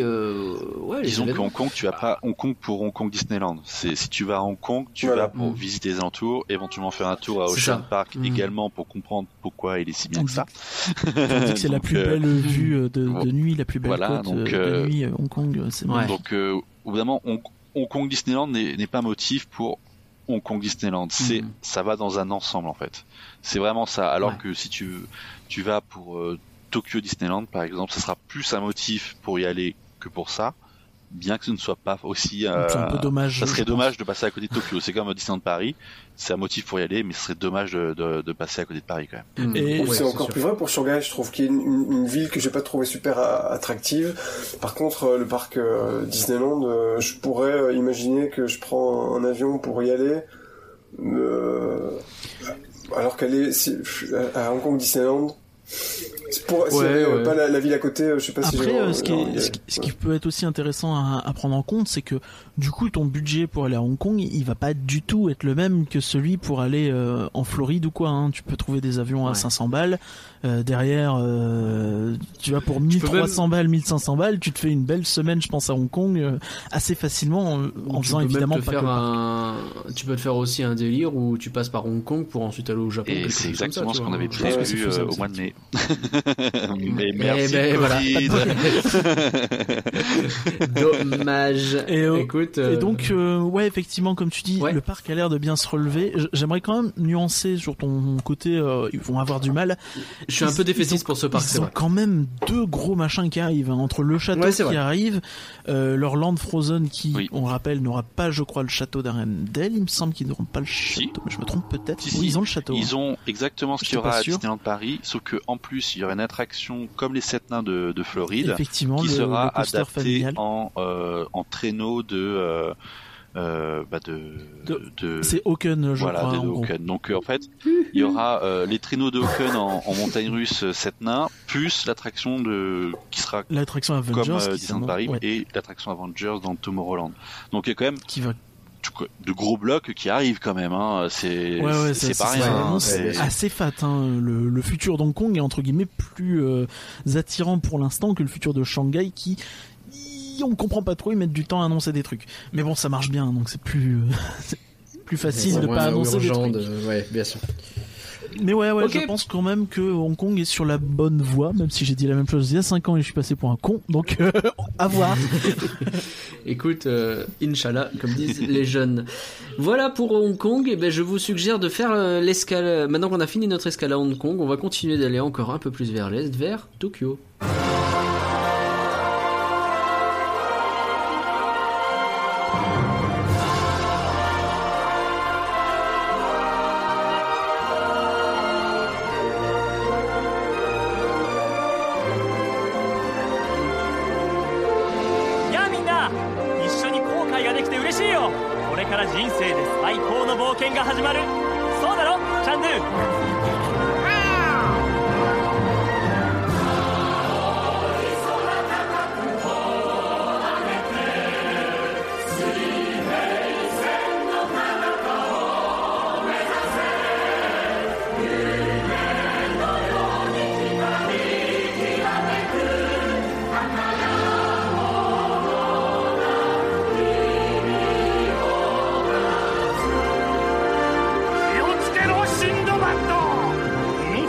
Tokyo Disney Resort, c'était le premier resort Disney à ouvrir en dehors des États-Unis et encore actuellement Disney n'a pas le contrôle dessus, il est dirigé par la Oriental Land Company et il comporte donc deux parcs, alors Tokyo Disneyland et Tokyo Disunichi. Non, Chi. Pas de Chi. Chi. Donc littéralement Tokyo Disney Chi. C'est pas une blague. Non, c'est comme ça. Donc ouais, Tokyo Disneyland qui est un Magic Kingdom et Tokyo Disney Sea qui est un parc différent. Alors ici de nous quatre, je suis le seul de ce que j'ai compris à pouvoir dire que j'ai mis les pieds dans le resort Tokyo Heat.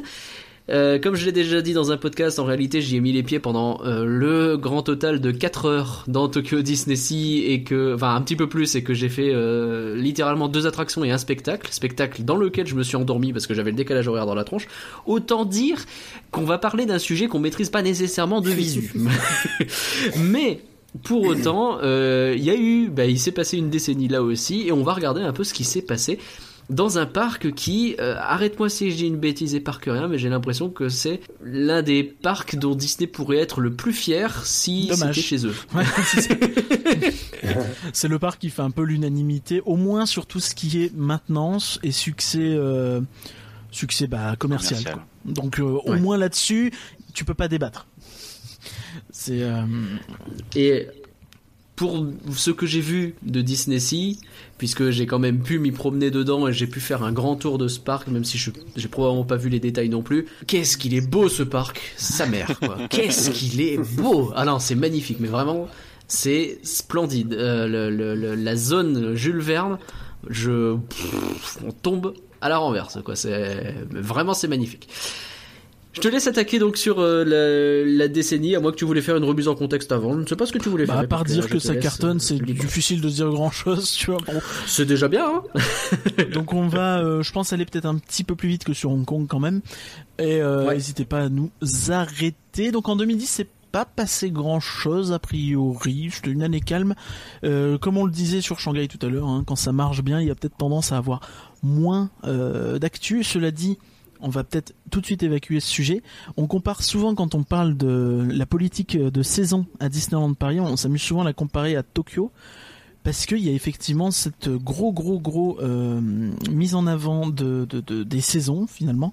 Tous les ans, t'as une nouvelle saison assez importante, t'as des nouvelles parades régulièrement, t'as des nouveaux shows et surtout c'est des saisons à gros budget et c'est pas tout à fait anodin parce que pendant longtemps le responsable des spectacles a été celui qui est désormais à Paris. Ah tiens donc. Oui, on l'a... Et on a bien fait de le récupérer celui-là, on est content. Je crois que c'est le monsieur à qui on a parlé en décembre. Ah, mais il était très sympa. Oui. Cela dit, il nous a dit que des spectacles, tout ça. Il nous a juste dit que la célébration Frozen, elle est géniale. Bon, après c'est son métier. Écoute, voilà, le char est cool. Oui. Bon, on va pas débattre de ce char maintenant, on va enchaîner. Donc voilà, c'est important vraiment de contextualiser qu'on va pas faire le listing de toutes les saisons à chaque fois, mais qu'il faut bien se rendre compte que c'est a eu le budget qu'il a pu, monsieur, pour prendre sa défense aussi. Peut-être qu'on lui a donné deux bouts de ficelle et un char. On en a déjà parlé, ouais. Puis aussi l'absence de visibilité sans doute sur le film, tout ça. Ça n'aide pas. Tout à fait. Concrètement, pour Tokyo Disney Resort, faut bien penser une chose, c'est que il y a 5 saisons qui composent chaque année le premier parc et 4, voire aussi 5 le second parc. Et, ces 5 saisons, elles sont remplacées en 4 ans. Parce que la 5e année, c'est forcément l'année anniversaire. Donc il n'y a pas normalement de nouvelles saisons remplacées. Et qui dit remplacement de saison, ça veut dire forcément pour le parc Disneyland, changement des décos, changement du thèmes, changement de costume, de nouveaux personnages, une nouvelle parade. Oh. Ouais, c'est un truc de malade, quoi. Donc, chaque année, vous avez, sur le lot de... Vous pouvez avoir une année où il y a 2 saisons qui changent, c'est-à-dire, par exemple, la saison, imaginons, d'Halloween, et l'intersaison qui est entre de janvier à mars, où des fois, on peut avoir une saison de filles ou une saison Frozen. Et ben, vous avez Noël, Halloween, été, printemps, plus l'intersaison, et tout ça, ça change en 4 ans, quoi qu'il arrive. Plus l'année d'anniversaire. D'ailleurs, ça s'amuse. Et dans les 2 parcs. C'est assez amusant qu'on ait mis ces 2 parcs ensemble, puisque c'est les 2 seuls à vraiment avoir 2 filles, mais à fond. 2 filles dans tous les sens, 2 filles, un nouvel ami tous les 2 mois. Je crois qu'il y en a. Ah non, mais c'est un truc de. Il y en a un tout nouveau là, avec un ukulélé. Il y a eu la chienne. Et par Coria, tu es témoin que moi, 2 filles, je supporte pas ce personnage. J'ai l'impression que c'est un personnage qu'on veut te faire avaler de force parce que c'est un ours en peluche et qu'il est juste là pour être commercial. Et t'as été à Tokyo Disney Sea où il est roi. Mais c'est un truc de malade. Il y a une boutique de filles. Tu rentres là-dedans, il y a que ça. Ils sont partout et genre il y a 500 exemplaires différents de ses potes, de lui, dans des costumes. C'est pire que le Mannequin Piece ce machin. C'est n'importe quoi. Il y a même non mais j'en suis pas revenu quoi. Il y a même Gelatoni. Et... Lucatoni. Il y a Stellalu aussi. Stellalou, excuse-moi. Stellalu effectivement. Et Coquillane. Mais celui-là, je crois pas qu'il soit à Tokyo. Il me semble qu'il est à Hong Kong seulement, lui, non ? Ah. Mais c'est les Shitty Friends de Sonic, quoi. Enfin, je veux dire, faut arrêter. Bref. Ouais, mais ça je supporte pas de filles. Et vraiment, je suis arrivé dans un monde parallèle, quoi. J'ai l'impression de la 4e dimension. Est-ce que tous les visiteurs se promènent avec un petit Duffy ? Mais oui. Oui. C'est au minimum, ils ont un sac en bandoulière avec un Duffy accroché dessus, quoi. Mais il y a au moins ce truc-là, quoi. Le Duffy devenu culturel depuis 2005 au Japon. 2005, hein. C'est pas nous qui arrivés en 2012 tranquillement à Paris. Oui, c'est là-bas qu'il a été inventé de toute façon. Voilà, il a été créé là-bas et après coup, ils ont créé une histoire et ils ont toute une section de Tokyo Disney Sea. Ils ont changé le visage qui était à l'époque lié à Donald et ils l'ont finalement mis à Duffy. Tellement il y a eu la zone Cap Cod justement qui fait un peu Newport de Tokyo Disney Sea a été concrètement littéralement lié maintenant à Duffy. Ils ont été deux fisés, putain. Exactement. Genre, tu demandes même pourquoi ils lancent pas un dessin animé, une attraction, un truc à ce stade, quoi, tu vois. Bon, ça arrivera peut-être. Ils font déjà des dîners-spectacles qui rapportent beaucoup. Je pense que ça marche tellement qu'ils s'embêtent peut-être pas. Ouais. Donc 2010, pas grand-chose qui se passe à part évidemment toujours le saisonnier. 25 millions de visiteurs. Bon, je sais pas si on fera un point tous les ans, mais c'est indécent. 25 millions sur 2 parcs. C'est indécent, oui. Ouais. C'est énorme. Ouais, bah c'est énorme. Après, encore une fois, moi j'ai mis les pieds là-bas, il y avait 4 heures d'attente partout. C'est plus que Disneyland Resort en Californie, qui est quand même le berceau historique de Disneyland. Ouais. Non, c'est dingue. Après, là encore, c'est hyper bien desservi. Métro de Tokyo, tu as la zone XPRI, qui est une zone un Disney Village en gros assez vaste. C'est pas que Disney, il me semble. Et, non, en effet. C'est assez similaire à Disneyland Paris finalement en termes de localisation dans la banlieue de Tokyo. Enfin, je crois que c'est un peu plus accessible quand même. Non ? C'est un poil plus accessible effectivement dans le sens où le métro tu sens qu'il est bien intégré au... c'est oui. Littéralement les métros de Tokyo que tu prends pour le faire, là où le RER A t'es quand même au bout du RER, t'as passé la campagne tu vois pour y aller, et une fois que t'arrives sur place t'as des petits métros spécialisés Disney qui t'accueillent avec les machins où tu t'accroches, et ben ils ont des oreilles de Mickey, c'est adorable. Ouais, le monorail. Oui, c'est un monorail, oui, plus qu'un métro. Oui, c'est un monorail, c'est vrai, pardon. On ne dit pas du mal, oui, du monorail, oui, surtout. Écoute, je ne dis pas du mal. J'ai kiffé ma vie dans ce monorail, même si j'avais pas dormi assez. Donc vous m'avez bien suivi. 2010, 25,8 millions. 2011, bon, il y a eu une catastrophe. Donc il y a eu, il y a eu le tsunami, ça c'est une chose. Il y a eu aussi Mickey's Filler Magic. Je sais pas. Deux catastrophes. Oh non. Pardon. Ça va devenir à chaque podcast. Ça devient non. Hyperspace Filler Magic. Ouais, mais c'est ça. Ce Filler Magic, c'est quand même l'un des mieux t'aimés. Hein. Donc, c'est pas le Filler Magic de Disneyland Paris. Hein. C'est quand même assez loin de là. Il a ouvert en 2011 et pas en 2018, ce qui est un peu moins honteux. Donc, et est-ce que ça s'est ressenti sur les visiteurs ? Bah avec Fukushima, ouais, on a eu quand même un mois et demi de fermeture. Ah oui, c'est un mois et demi de fermeture, ouais, bien sûr. Enfin, oui. Un mois pour Tokyo Disneyland et un mois et demi pour Tokyo Disney Sea. C'est assez marrant parce que dans la série Imagineering Story, hein, on l'a tous vu, hein, ils sont tous là en train de pleurer. Oh, on n'a jamais vu une fermeture aussi longue dans un parc Disney. Fermez vos gueules. Le Covid est là. Ils nous ont porté la poisse, c'est con. Il y a aussi eu exactement le Cinderella's Fairy Tale Hall qui est, je crois, la refonte du walkthrough dans le château qui était un truc un peu horrifique avant, il me semble. On va pas en parler là parce que sinon on va vraiment exploser. Ah mais hall comme dans un hall, d'accord. Pardon. Mais on va pas étendre sur ce que ça a remplacé, mais ça a remplacé une attraction, je crois, assez géniale et un peu flippante qui je crois était basé un peu sur Tarab, mais je peux me tromper. Enfin, en tout cas, c'était dans cet esprit vachement horrifique où t'avais un visiteur qui devenait un héros et tout. Enfin, ça devenait très très spécial et pas très Disney en fait dans l'esprit. Okay. Je sais plus qui avait fait une vidéo là-dessus, ça doit être Defunctland ou un truc comme ça. Bon. Sur YouTube. J'enchaîne, donc on a eu cette année-là à Tokyo Disney Sea les tapis de jasmine. Alors ça, je vais m'arrêter juste 3 secondes dessus.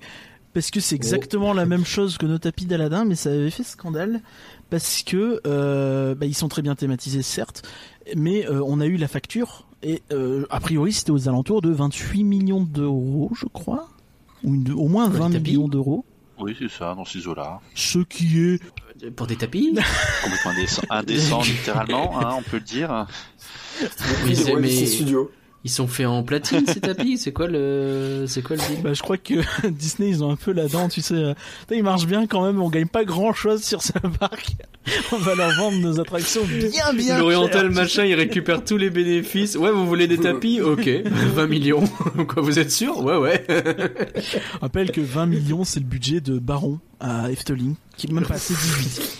Donc la vache. Voilà. On a eu aussi Fantasmic qui est arrivé à Tokyo Disney Sea, une version un peu particulière puisque du coup elle est uniquement, c'est toujours sur bateau Fantasmic, mais là pour le coup c'est vu que le parc est entre guillemets à la Venise. Tu l'as vu mieux que moi. Bah ouais, parce qu'en fait, il est tout en rond et tu passes ton temps à passer des mers, tu fais les 5 mers du monde ou quelque chose comme ça. Est-ce qu'il y a la mer de sable ? Non, il n'y a pas la mer de sable. Mais il y a du sable dans la partie Jules Verne un petit peu. C'est de la terre plus, ça compte. Oui. Donc en 2012, on passe un petit peu aux choses sérieuses. Donc la fréquentation est restée à 25,3 millions en 2011. Hein. Donc, avec un mois et demi de fermeture. Voilà. Donc même si c'est plus ou moins très légère baisse, ça reste énorme hein, en réalité. Ouais, bah, c'est une stagnation avec un mois de fermeture. Ouais, c'est-à-dire qu'ils ont quand même pas mal récupéré après. Hein, donc, il n'y a pas beaucoup qui ont fait ça. Ah oui, non. On reste au même niveau de fréquentation l'année suivante pour les 10 ans de Tokyo Disney Sea, avec pour laquelle ils ont ouvert quand même l'attraction Toy Story Mania. Ah oui. Alors Toy Story Mania, quand je suis allé voir ce que c'était, parce que sur le coup je me suis dit je vais enfin voir Toy Story Mania, tout le monde me dit que c'est vachement bien, je vais aller regarder de plus près, je n'ai pas pu approcher de l'attraction, il y avait trop de monde. Donc je suis reparti dans un autre, une autre direction finalement. Donc je vois l'enseigne de loin, tu vois.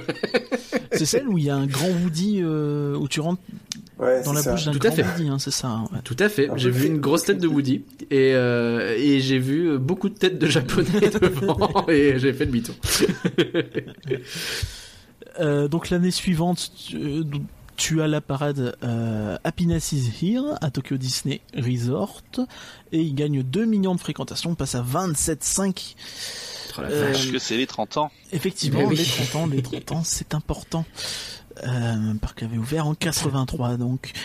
Sachant que quand un parc, quand Tokyo Disneyland fait une nouvelle parade, du coup là une nouvelle parade de jour, donc une parade annuelle qui est hors saison, c'est toujours littéralement un événement littéral, enfin mondial, dans la, limite dans la communauté de fans, tellement elle est toujours quali en fait cette parade, elle est toujours très, hyper très développée, ouais. Et du coup ben là on ne s'y trompe pas, hein. Anniversaire plus parade plus 2 millions.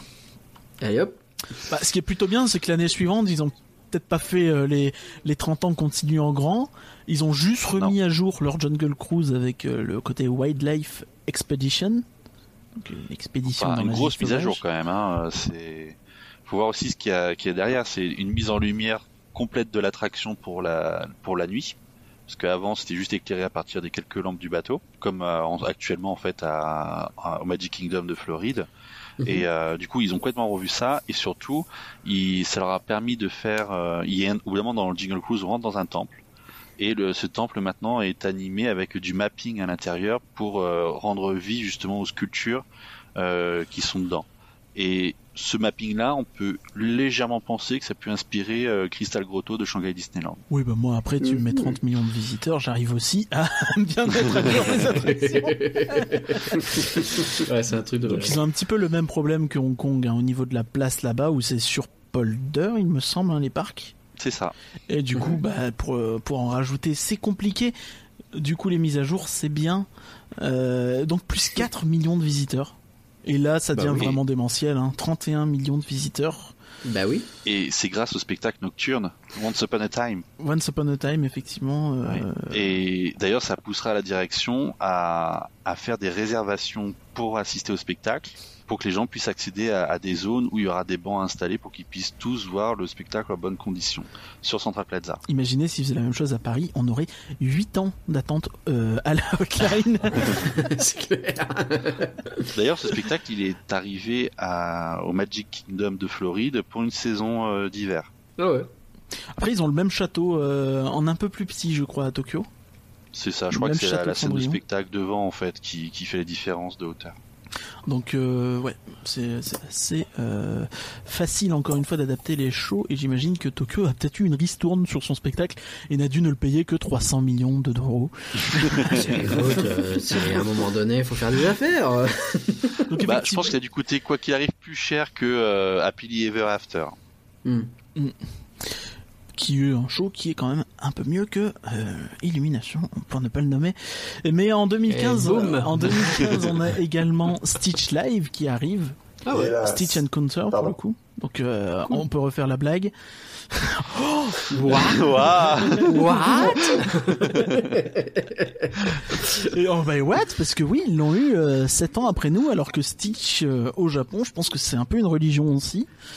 Alors ouais, c'est pas deux filles, mais c'est pas loin. Parce que lui, pour le coup, il a eu ses séries animées produites là-bas, il a eu pas mal de choses pour le mettre en avant. Ça, pour le coup, je m'en suis presque plus aperçu dans le Disney Store de Shibuya, où quand j'y suis allé la première fois, je crois, il y avait une salle où il y avait que du Stitch de partout. C'est bleu. C'était peut-être la Stitchy Room. Allez, c'est validé. Et c'est cette année-là où on a eu quelque chose un peu chelou, où il y a eu l'annonce effectivement d'un plan d'extension. On nous a annoncé un land, puisque à Tokyo Disney Sea, un land Frozen, un port Frozen, pour reprendre les termes là-bas, qui finalement ne verra pas le jour sous cette forme-là, et un New Fantasyland à Tokyo Disneyland qui lui aussi, je crois, a été bien modifié, hein, parce qu'il me semble que prévoyait toute une zone Alice au Pays des Merveilles remaniée et la suppression de It's a Small World. Ils allaient le reconstruire même. Ah oui, reconstruire d'ailleurs le Space Mountain, exactement. Ils voulaient détruire l'attraction et la refaire. Dynamite, elle est terminée, bam. Nous on est là à se dire, mais est-ce qu'on déplacerait pas les tapis d'Aladin dans l'autre parc? Et si on déplaçait It's a Small World? Ça me paraît compliqué quand même. Bah écoute, pourquoi pas. Alice au Pays des Merveilles, je comprends, parce que là pour le coup c'est encore un autre endroit où j'ai pu le constater, ils adorent Alice au Pays des Merveilles. Et c'est ça qui est assez marrant avec le Japon, c'est qu'ils ont un rapport à Disney qui est très différent du nôtre, mais ils ont des licences comme ça, quelques-unes qui sont un carton phénoménal, notamment Frozen, Alice, des trucs comme ça. Et du coup c'est dans un supermarché pour le coup, un truc beaucoup plus classique où j'ai vu des dizaines de Japonais se ruer dans plusieurs rayons qui avaient été faits entièrement en Alice au Pays des Merveilles, et j'étais en train de regarder en me disant mais qu'est-ce qui se passe, où je suis?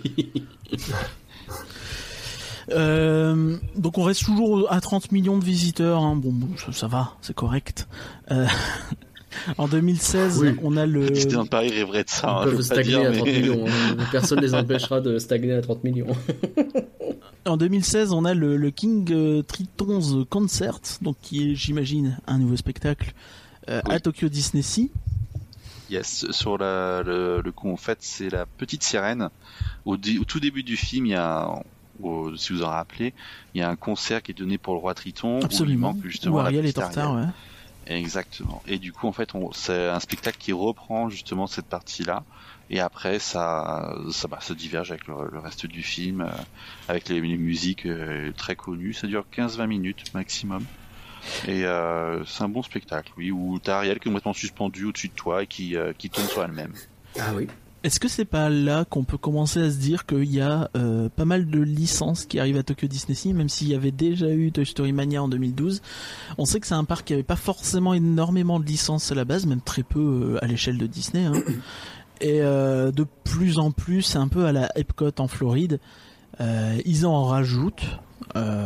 Faut rappeler que là-bas, la fréquentation des parcs est, il me semble, vachement plus sur Tokyo Disneyland que Tokyo Disney Sea, les deux cartonnent, hein.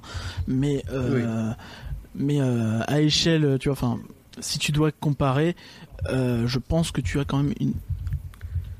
Alors, ça dépend toujours ce que tu appelles licence, hein, parce que est-ce que Jules Verne c'est pas une licence? Oui, non, mais bien sûr. Mais bon, pour répondre à ta question, c'est vrai que moi, ça m'a pas choqué. J'avais l'impression que c'était un peu moitié-moitié en fait. T'as la partie t'as beaucoup d'attractions très calmes. C'était plutôt en 2017 la première fois, mon premier voyage au Japon, et en fait t'as beaucoup d'attractions très calmes, des genres de tours en bateau, de choses comme ça pour profiter de la beauté du parc, etc.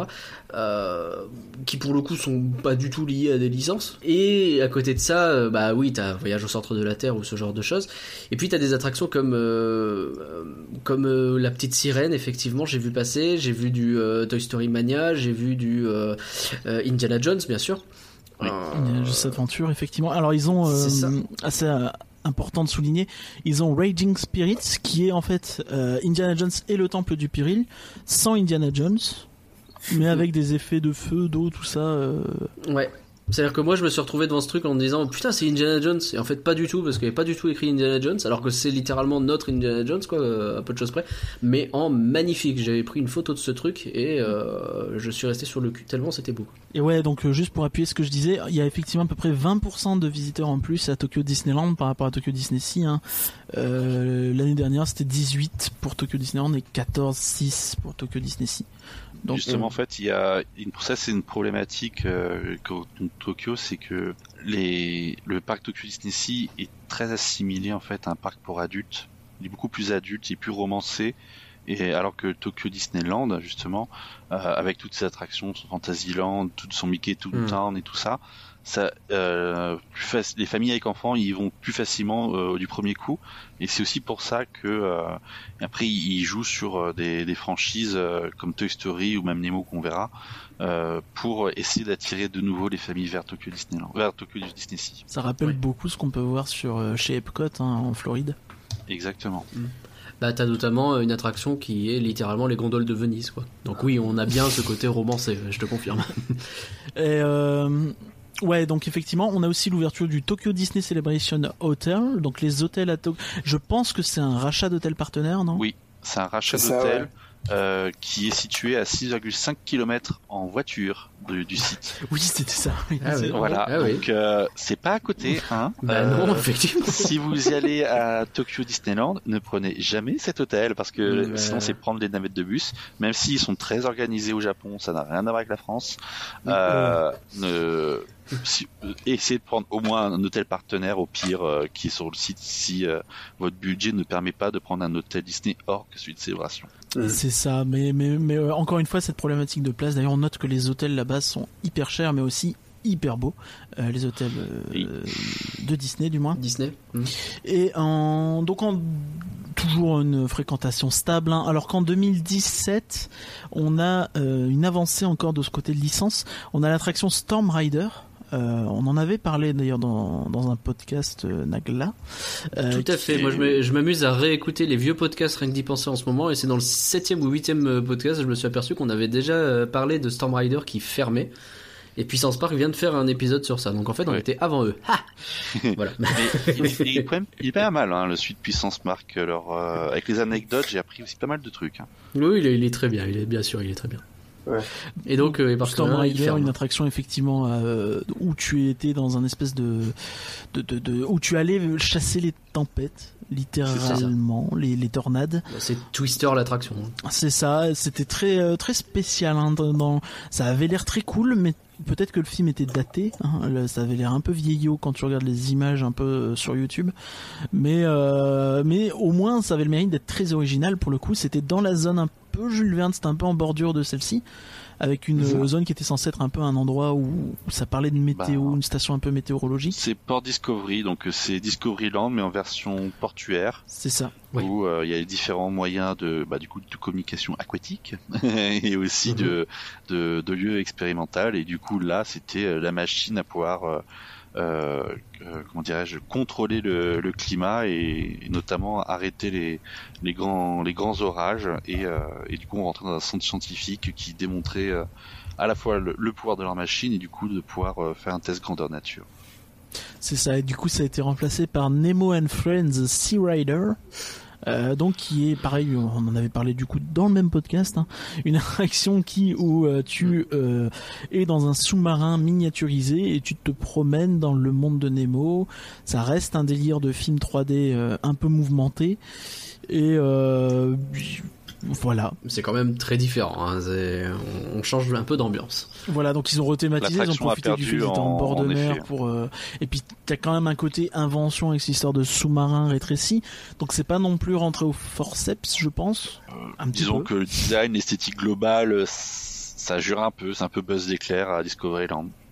Ouais. Mais l'extérieur, ça passe. Ah. C'est déjà ça. C'est déjà mieux que Buzz l'éclair. Ça reste quand même mieux que Buzz l'éclair, je confirme. Et t'as quand même ce côté où il y a, je crois, 3-4 routes différentes, 3-4 variations dans le show. Ça a le mérite d'être là. Je pense que ça plaît beaucoup, hein, j'imagine. Qui savent choisir les licences qui marchent, vu que là-bas, généralement, c'est tout ou rien. Donc, c'est plutôt facile. Et donc... une fréquentation qui repasse sous les 30 millions, 29,5. Ouais, 500 000 visiteurs en moins. Ça, c'est les fans de Storm Rider, ça. Et en 2018, les 35 ans du resort, avec une nouvelle parade. Dream Up, qui encore aujourd'hui beaucoup adore cette parade, notamment ses chansons, et un nouveau spectacle nocturne. Est-ce que c'est celui qui remplace Fantasmic ?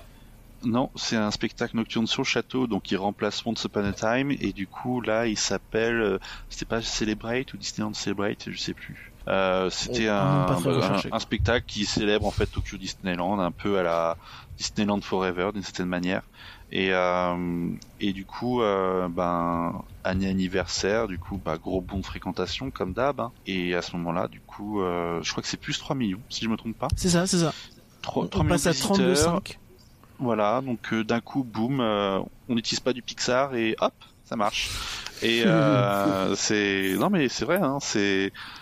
Après... Peut-être Tomb Raider avait moins de fréquentation comparé à Nemo, mais un Pixar, du coup, n'est pas forcément un motif de visite, mais ça aide à combler une journée, ce qui est assez paradoxal. Après, encore une fois, il faut pas oublier que des fois les nouveautés, t'as pas tout de suite l'effet. Là, je crois que ça avait ouvert vers juin-juillet, donc l'impact sur 2017 reste finalement un peu limité, même s'il aurait dû être là.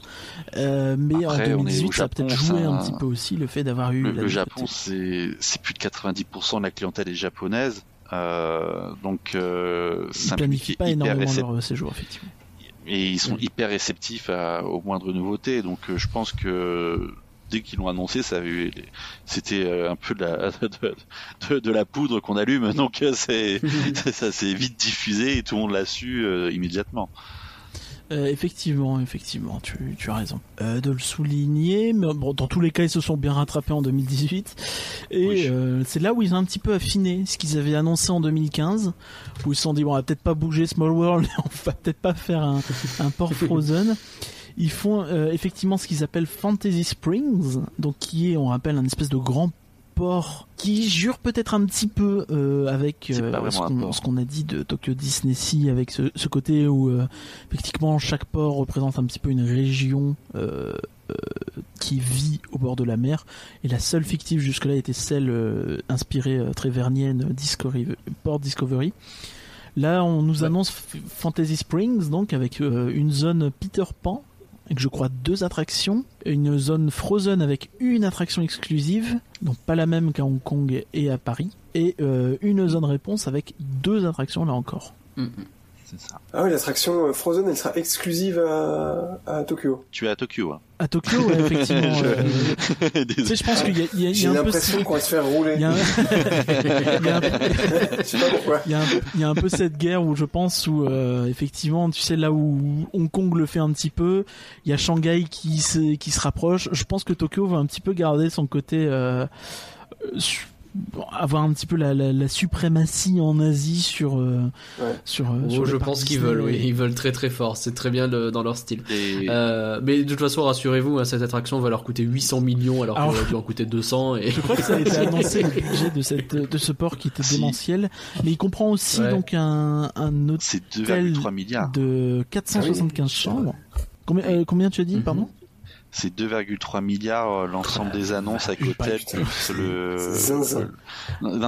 Disney se rattrape sur la non-réception des bénéfices par l'Imagineering, hein, clairement. C'est... Il y a 2-3 royalties.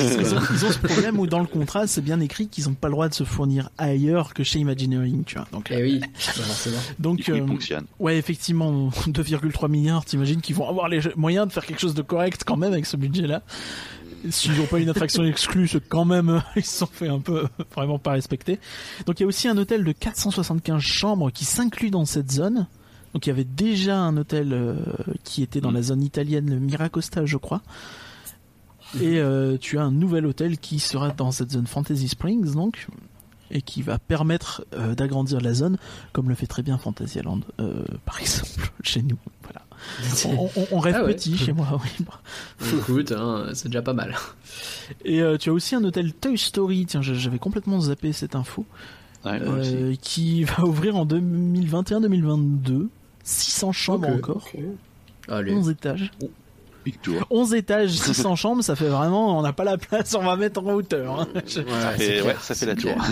C'est littéralement, oui. Bah, en même temps, ils sont en galère, quoi. Tu te rends bien compte que leurs hôtels, ils doivent être blindés constamment et que.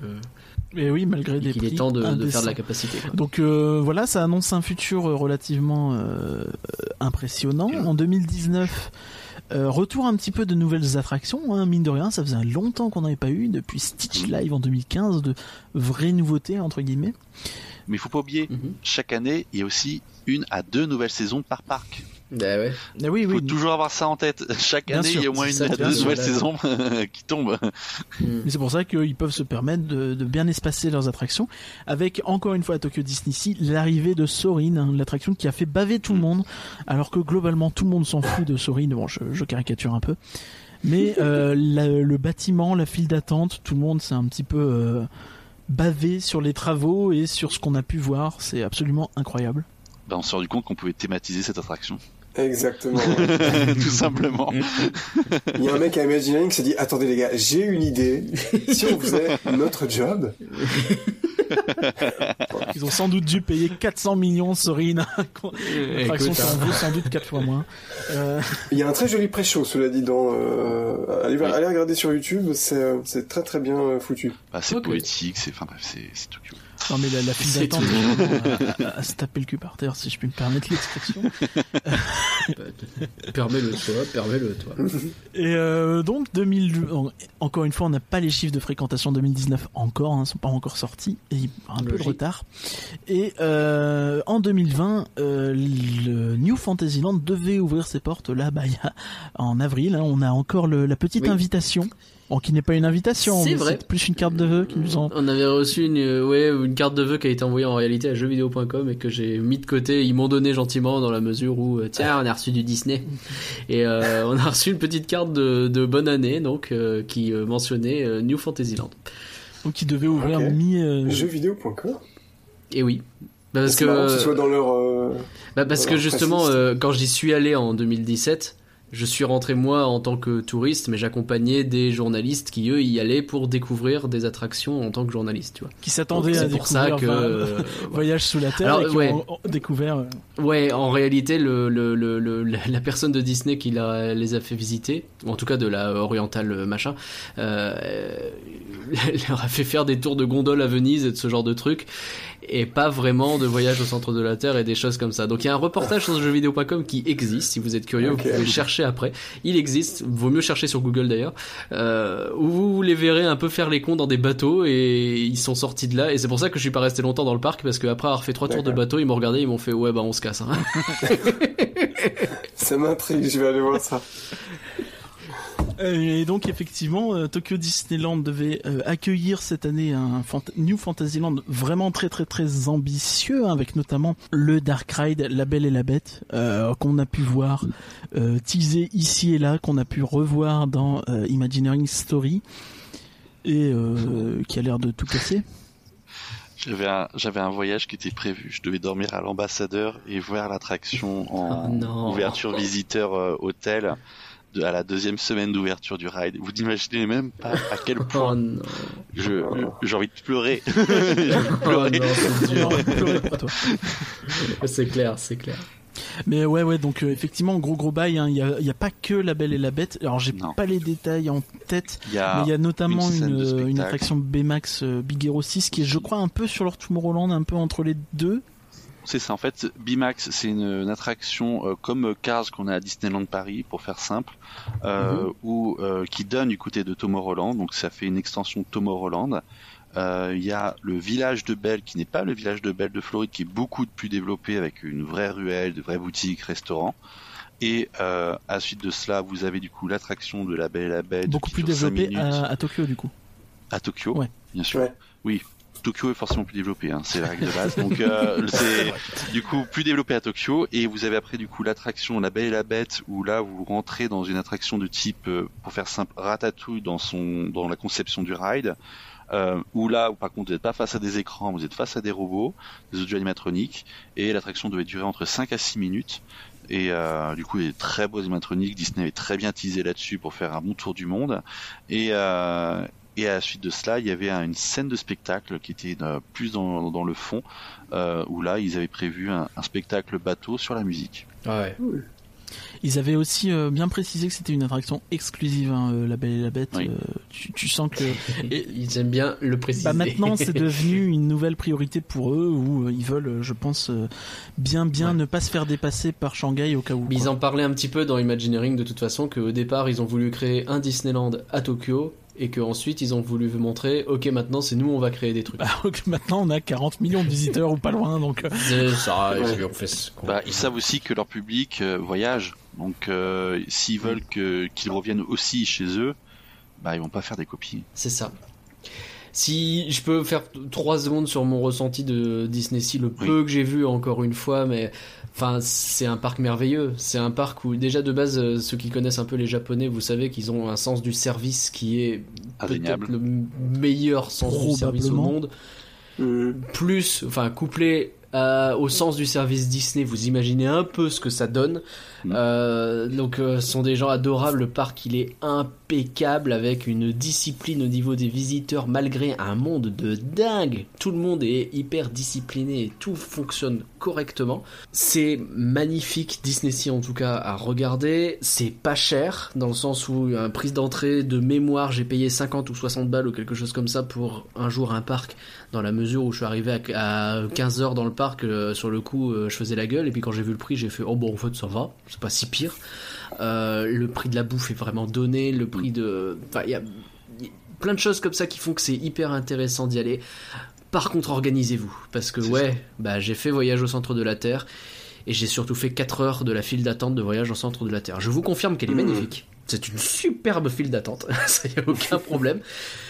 Et je vous confirme aussi que les Japonais s'en battent les couilles d'être là pendant 4 heures. Ils ont tout préparé, hein. Je veux dire, le gamin il est là avec son sac à dos dans lequel il a 3 DS différentes toutes chargées sur lesquelles il enchaîne. Les parents sont là avec un bouquin, ils papotent entre eux, ils sont bien, ils sont posés.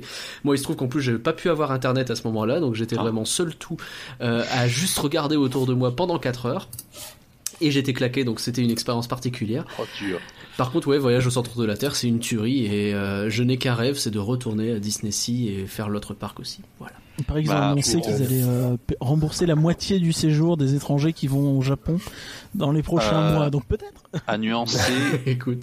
Éventuellement, c'est dans l'hôtellerie. Et mais à voir. Parce qu'après, j'ai cru lire un autre article qui parlait aussi des voyageurs internes du Japon pour le Japon. Enfin, on verra, à suivre. Ça a l'air de se dessiner, ils sont en train de parler de ça. Et pour revenir justement sur le sujet cash, pour faire simple, j'ai regardé les billets d'entrée. Le billet un jour, c'est 69€ aujourd'hui. Ouais, si vous voulez prendre... faut savoir, c'est que un jour, c'est un parc. Il n'y a pas de choix. Hein. Vous ne pouvez pas passer d'un parc à l'autre. Il n'y a pas de billet qui existe, sauf... Si vous prenez des billets multi-jours, c'est-à-dire à partir de 3 jours, le 3e jour, vous pouvez changer de parc au cours de la journée. Mais pas le premier, ni le 2e jour. Du coup, vous rentrez dans un parc, vous restez dans ce parc. Et un billet 4 jours, c'est 200€. Les 4 jours ? Ça fait 50€ par jour. Ah la vache, par personne. Donc, il y a aussi une politique qui est hyper intéressante, c'est qu'ils font des tarifs juniors, qui en fait, je sais plus exactement les âges auquel ça correspond, mais en gros c'est pas pour des gamins, tu vois, enfin c'est pas le tarif enfant, c'est le tarif junior, donc qui est principalement pour des ados, des jeunes adultes, genre des étudiants un peu, et c'est pour ça que, et seniors aussi. En gros, Tokyo Disney c'est un nid à lycéennes et jeunes adultes japonaises. C'est un peu cliché dit comme ça, mais vraiment c'est le cas où c'est un petit peu le rite de passage, où elles y vont régulièrement, au moins tous les ans, et c'est le truc et c'est le kiff, tu vois, parce que du coup les tarifs qui sont déjà pas excessifs pour les adultes, là-bas c'est encore moins cher, et en plus c'est juste à côté de la ville, et en plus ils ont aussi d'autres tarifs. Il y a des gens qui arrivent dès 15h, ils payent 49€. Ceux qui arrivent à partir de 18h payent 39€. Oui, voilà. Il y a aussi cette tarification-là, et du coup... Et tous ces tarifs-là sont encore moins chers si t'es jeune, il me semble. Exact. Et après, t'as aussi le côté bouffe, c'est tout bête, mais le burger coca frites, c'est 8€. Et le burger, c'est pas je t'ai gravé un petit Yoda sur le pain. C'est le pain, il est découpé en tête à Mickey, ton steak est découpé en tête à Mickey, ton fromage est découpé en tête à Mickey. C'est ça la différence. Ouais, c'est un délire. Ça aussi, c'est très culturel là-bas, la nourriture qui a tendance à être vraiment peu chère. Hein. Tu manges là-bas pas très cher pour... Très bien. Oui, la restauration là-bas est vraiment pas chère en règle générale parce qu'ils passent un peu leur vie dans des restaurants. Juste, tu parlais du fait qu'il y avait beaucoup de... C'est 12-17 ans, la junior, pardon. Je croyais que c'était plus vieux. Il y a beaucoup de lycéennes, de choses comme ça dedans. Ouais, je vais passer très vite sur l'anecdote où ils ont vu passer un petit groupe de blancs qui se baladaient et que régulièrement on nous a demandé de nous arrêter pour prendre une photo avec nous. T'as l'impression d'être Leonardo DiCaprio, c'est très chelou. Voilà. Est-ce qu'on a fait le tour pour Disney Sea ? On peut faire un bilan, je pense, un petit peu. C'est vrai qu'on n'a pas fait de vrai bilan sur les 10 ans, mais après... J'ai l'impression que c'est une décennie un peu de transition où ils sont à la cool. Bon, ils ont quand même gagné 7-8 millions de visiteurs, donc c'est loin d'être anodin. Ouais, je sais pas s'ils ont besoin d'être autre chose qu'à la cool, en fait. Et puis, ils sont pas si à la cool que ça, c'est-à-dire qu'ils produisent, mais c'est juste qu'il y a... Il y a les histoires de saison et tout ça aussi qui jouent. Ils ont juste pas redéfini les parcs, en fait. C'est ça que je veux dire, dans le sens où, si tu compares à Hong Kong, où ils jouent un petit peu leur vie tous les ans sur les extensions, là t'as certes pas mal de nouveautés, mais j'ai presque envie de dire que en truc vraiment majeur t'as Toy Story Mania et le New Fantasyland, voire Soarin', tu vois, t'as Soarin' aussi, donc c'est après, très bien mais majeur... pour 3 parcs en 10 ans c'est pas non plus énormissime en nouvelles attractions, je précise bien en attractions, parce qu'après j'ai dire t'as des grosses nouveautés où t'as des parcs ils vont juste sortir ça et ça te suffira pour une saison. Genre Fantasmic, aux États-Unis, Fantasmic, ça peut faire une nouveauté pour tout un parc, pour une année. Alors que là, le Fantasmic, c'était en plus du filaire magique, en plus des tapis volants, bon, on s'en fout de tapis volants, mais ça reste quand même une attraction. Et 20 millions. Et en plus de l'attraction dans le château. Donc, ça reste aussi des gros budgets qui tombent d'un coup. Enfin, quand on voit le New Fantasyland, c'est 600 millions d'euros. En plus d'une annonce qui a été faite avant de 2,3 milliards pour d'autres extensions, sans parler des toutes les saisons, tout ce qui coûte et que Disney facture en plus. Enfin, en fait, ce parc, il dépense un max, mais on ne le voit pas. Oui, c'est ça, je pense. Effectivement. C'est cool. C'est vraiment c'est cool. Les infrastructures qui évoluent pas tant que ça entre guillemets, même si elles évoluent beaucoup. Mais ouais, effectivement, ils dépensent énormément sur l'événementiel, et je pense que de toute façon. Le Japon est un pays très très propice à l'événementiel globalement, c'est vraiment dans la culture de faire même des events limités de 2-3 mois, Universal en fait beaucoup, t'as même Fuji-Q Island qui est quand même un parc beaucoup plus petit qui en fait énormément. Dans un mall, tu débarques dans un centre commercial, d'un seul coup tu te retrouves avec un show de fontaine, 18 danseurs qui débarquent et un truc qui se crée comme ça mais de nulle part. Et une fois que c'est terminé, tout le monde retourne à ses courses. C'était n'importe quoi là-bas. Donc oui, effectivement, ils ont un peu cette culture-là.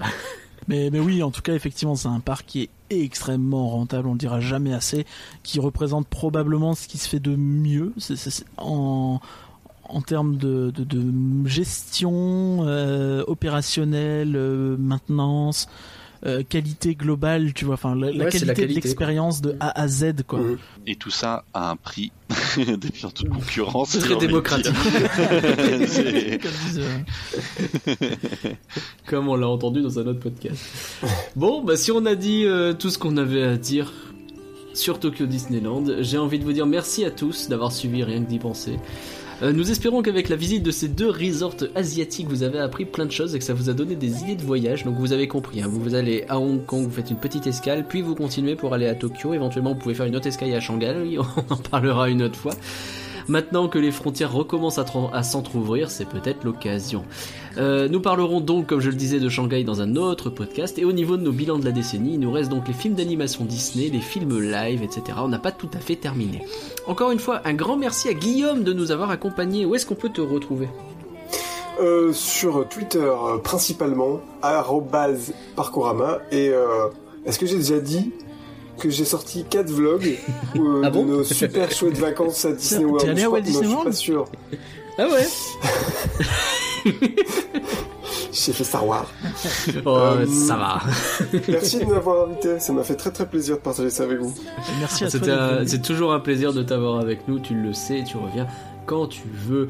Et encore une fois, un grand merci, un énorme merci même à Max qui s'est occupé de la préparation de ces podcasts à 90-95%, ouais, quelque chose comme ça, effectivement.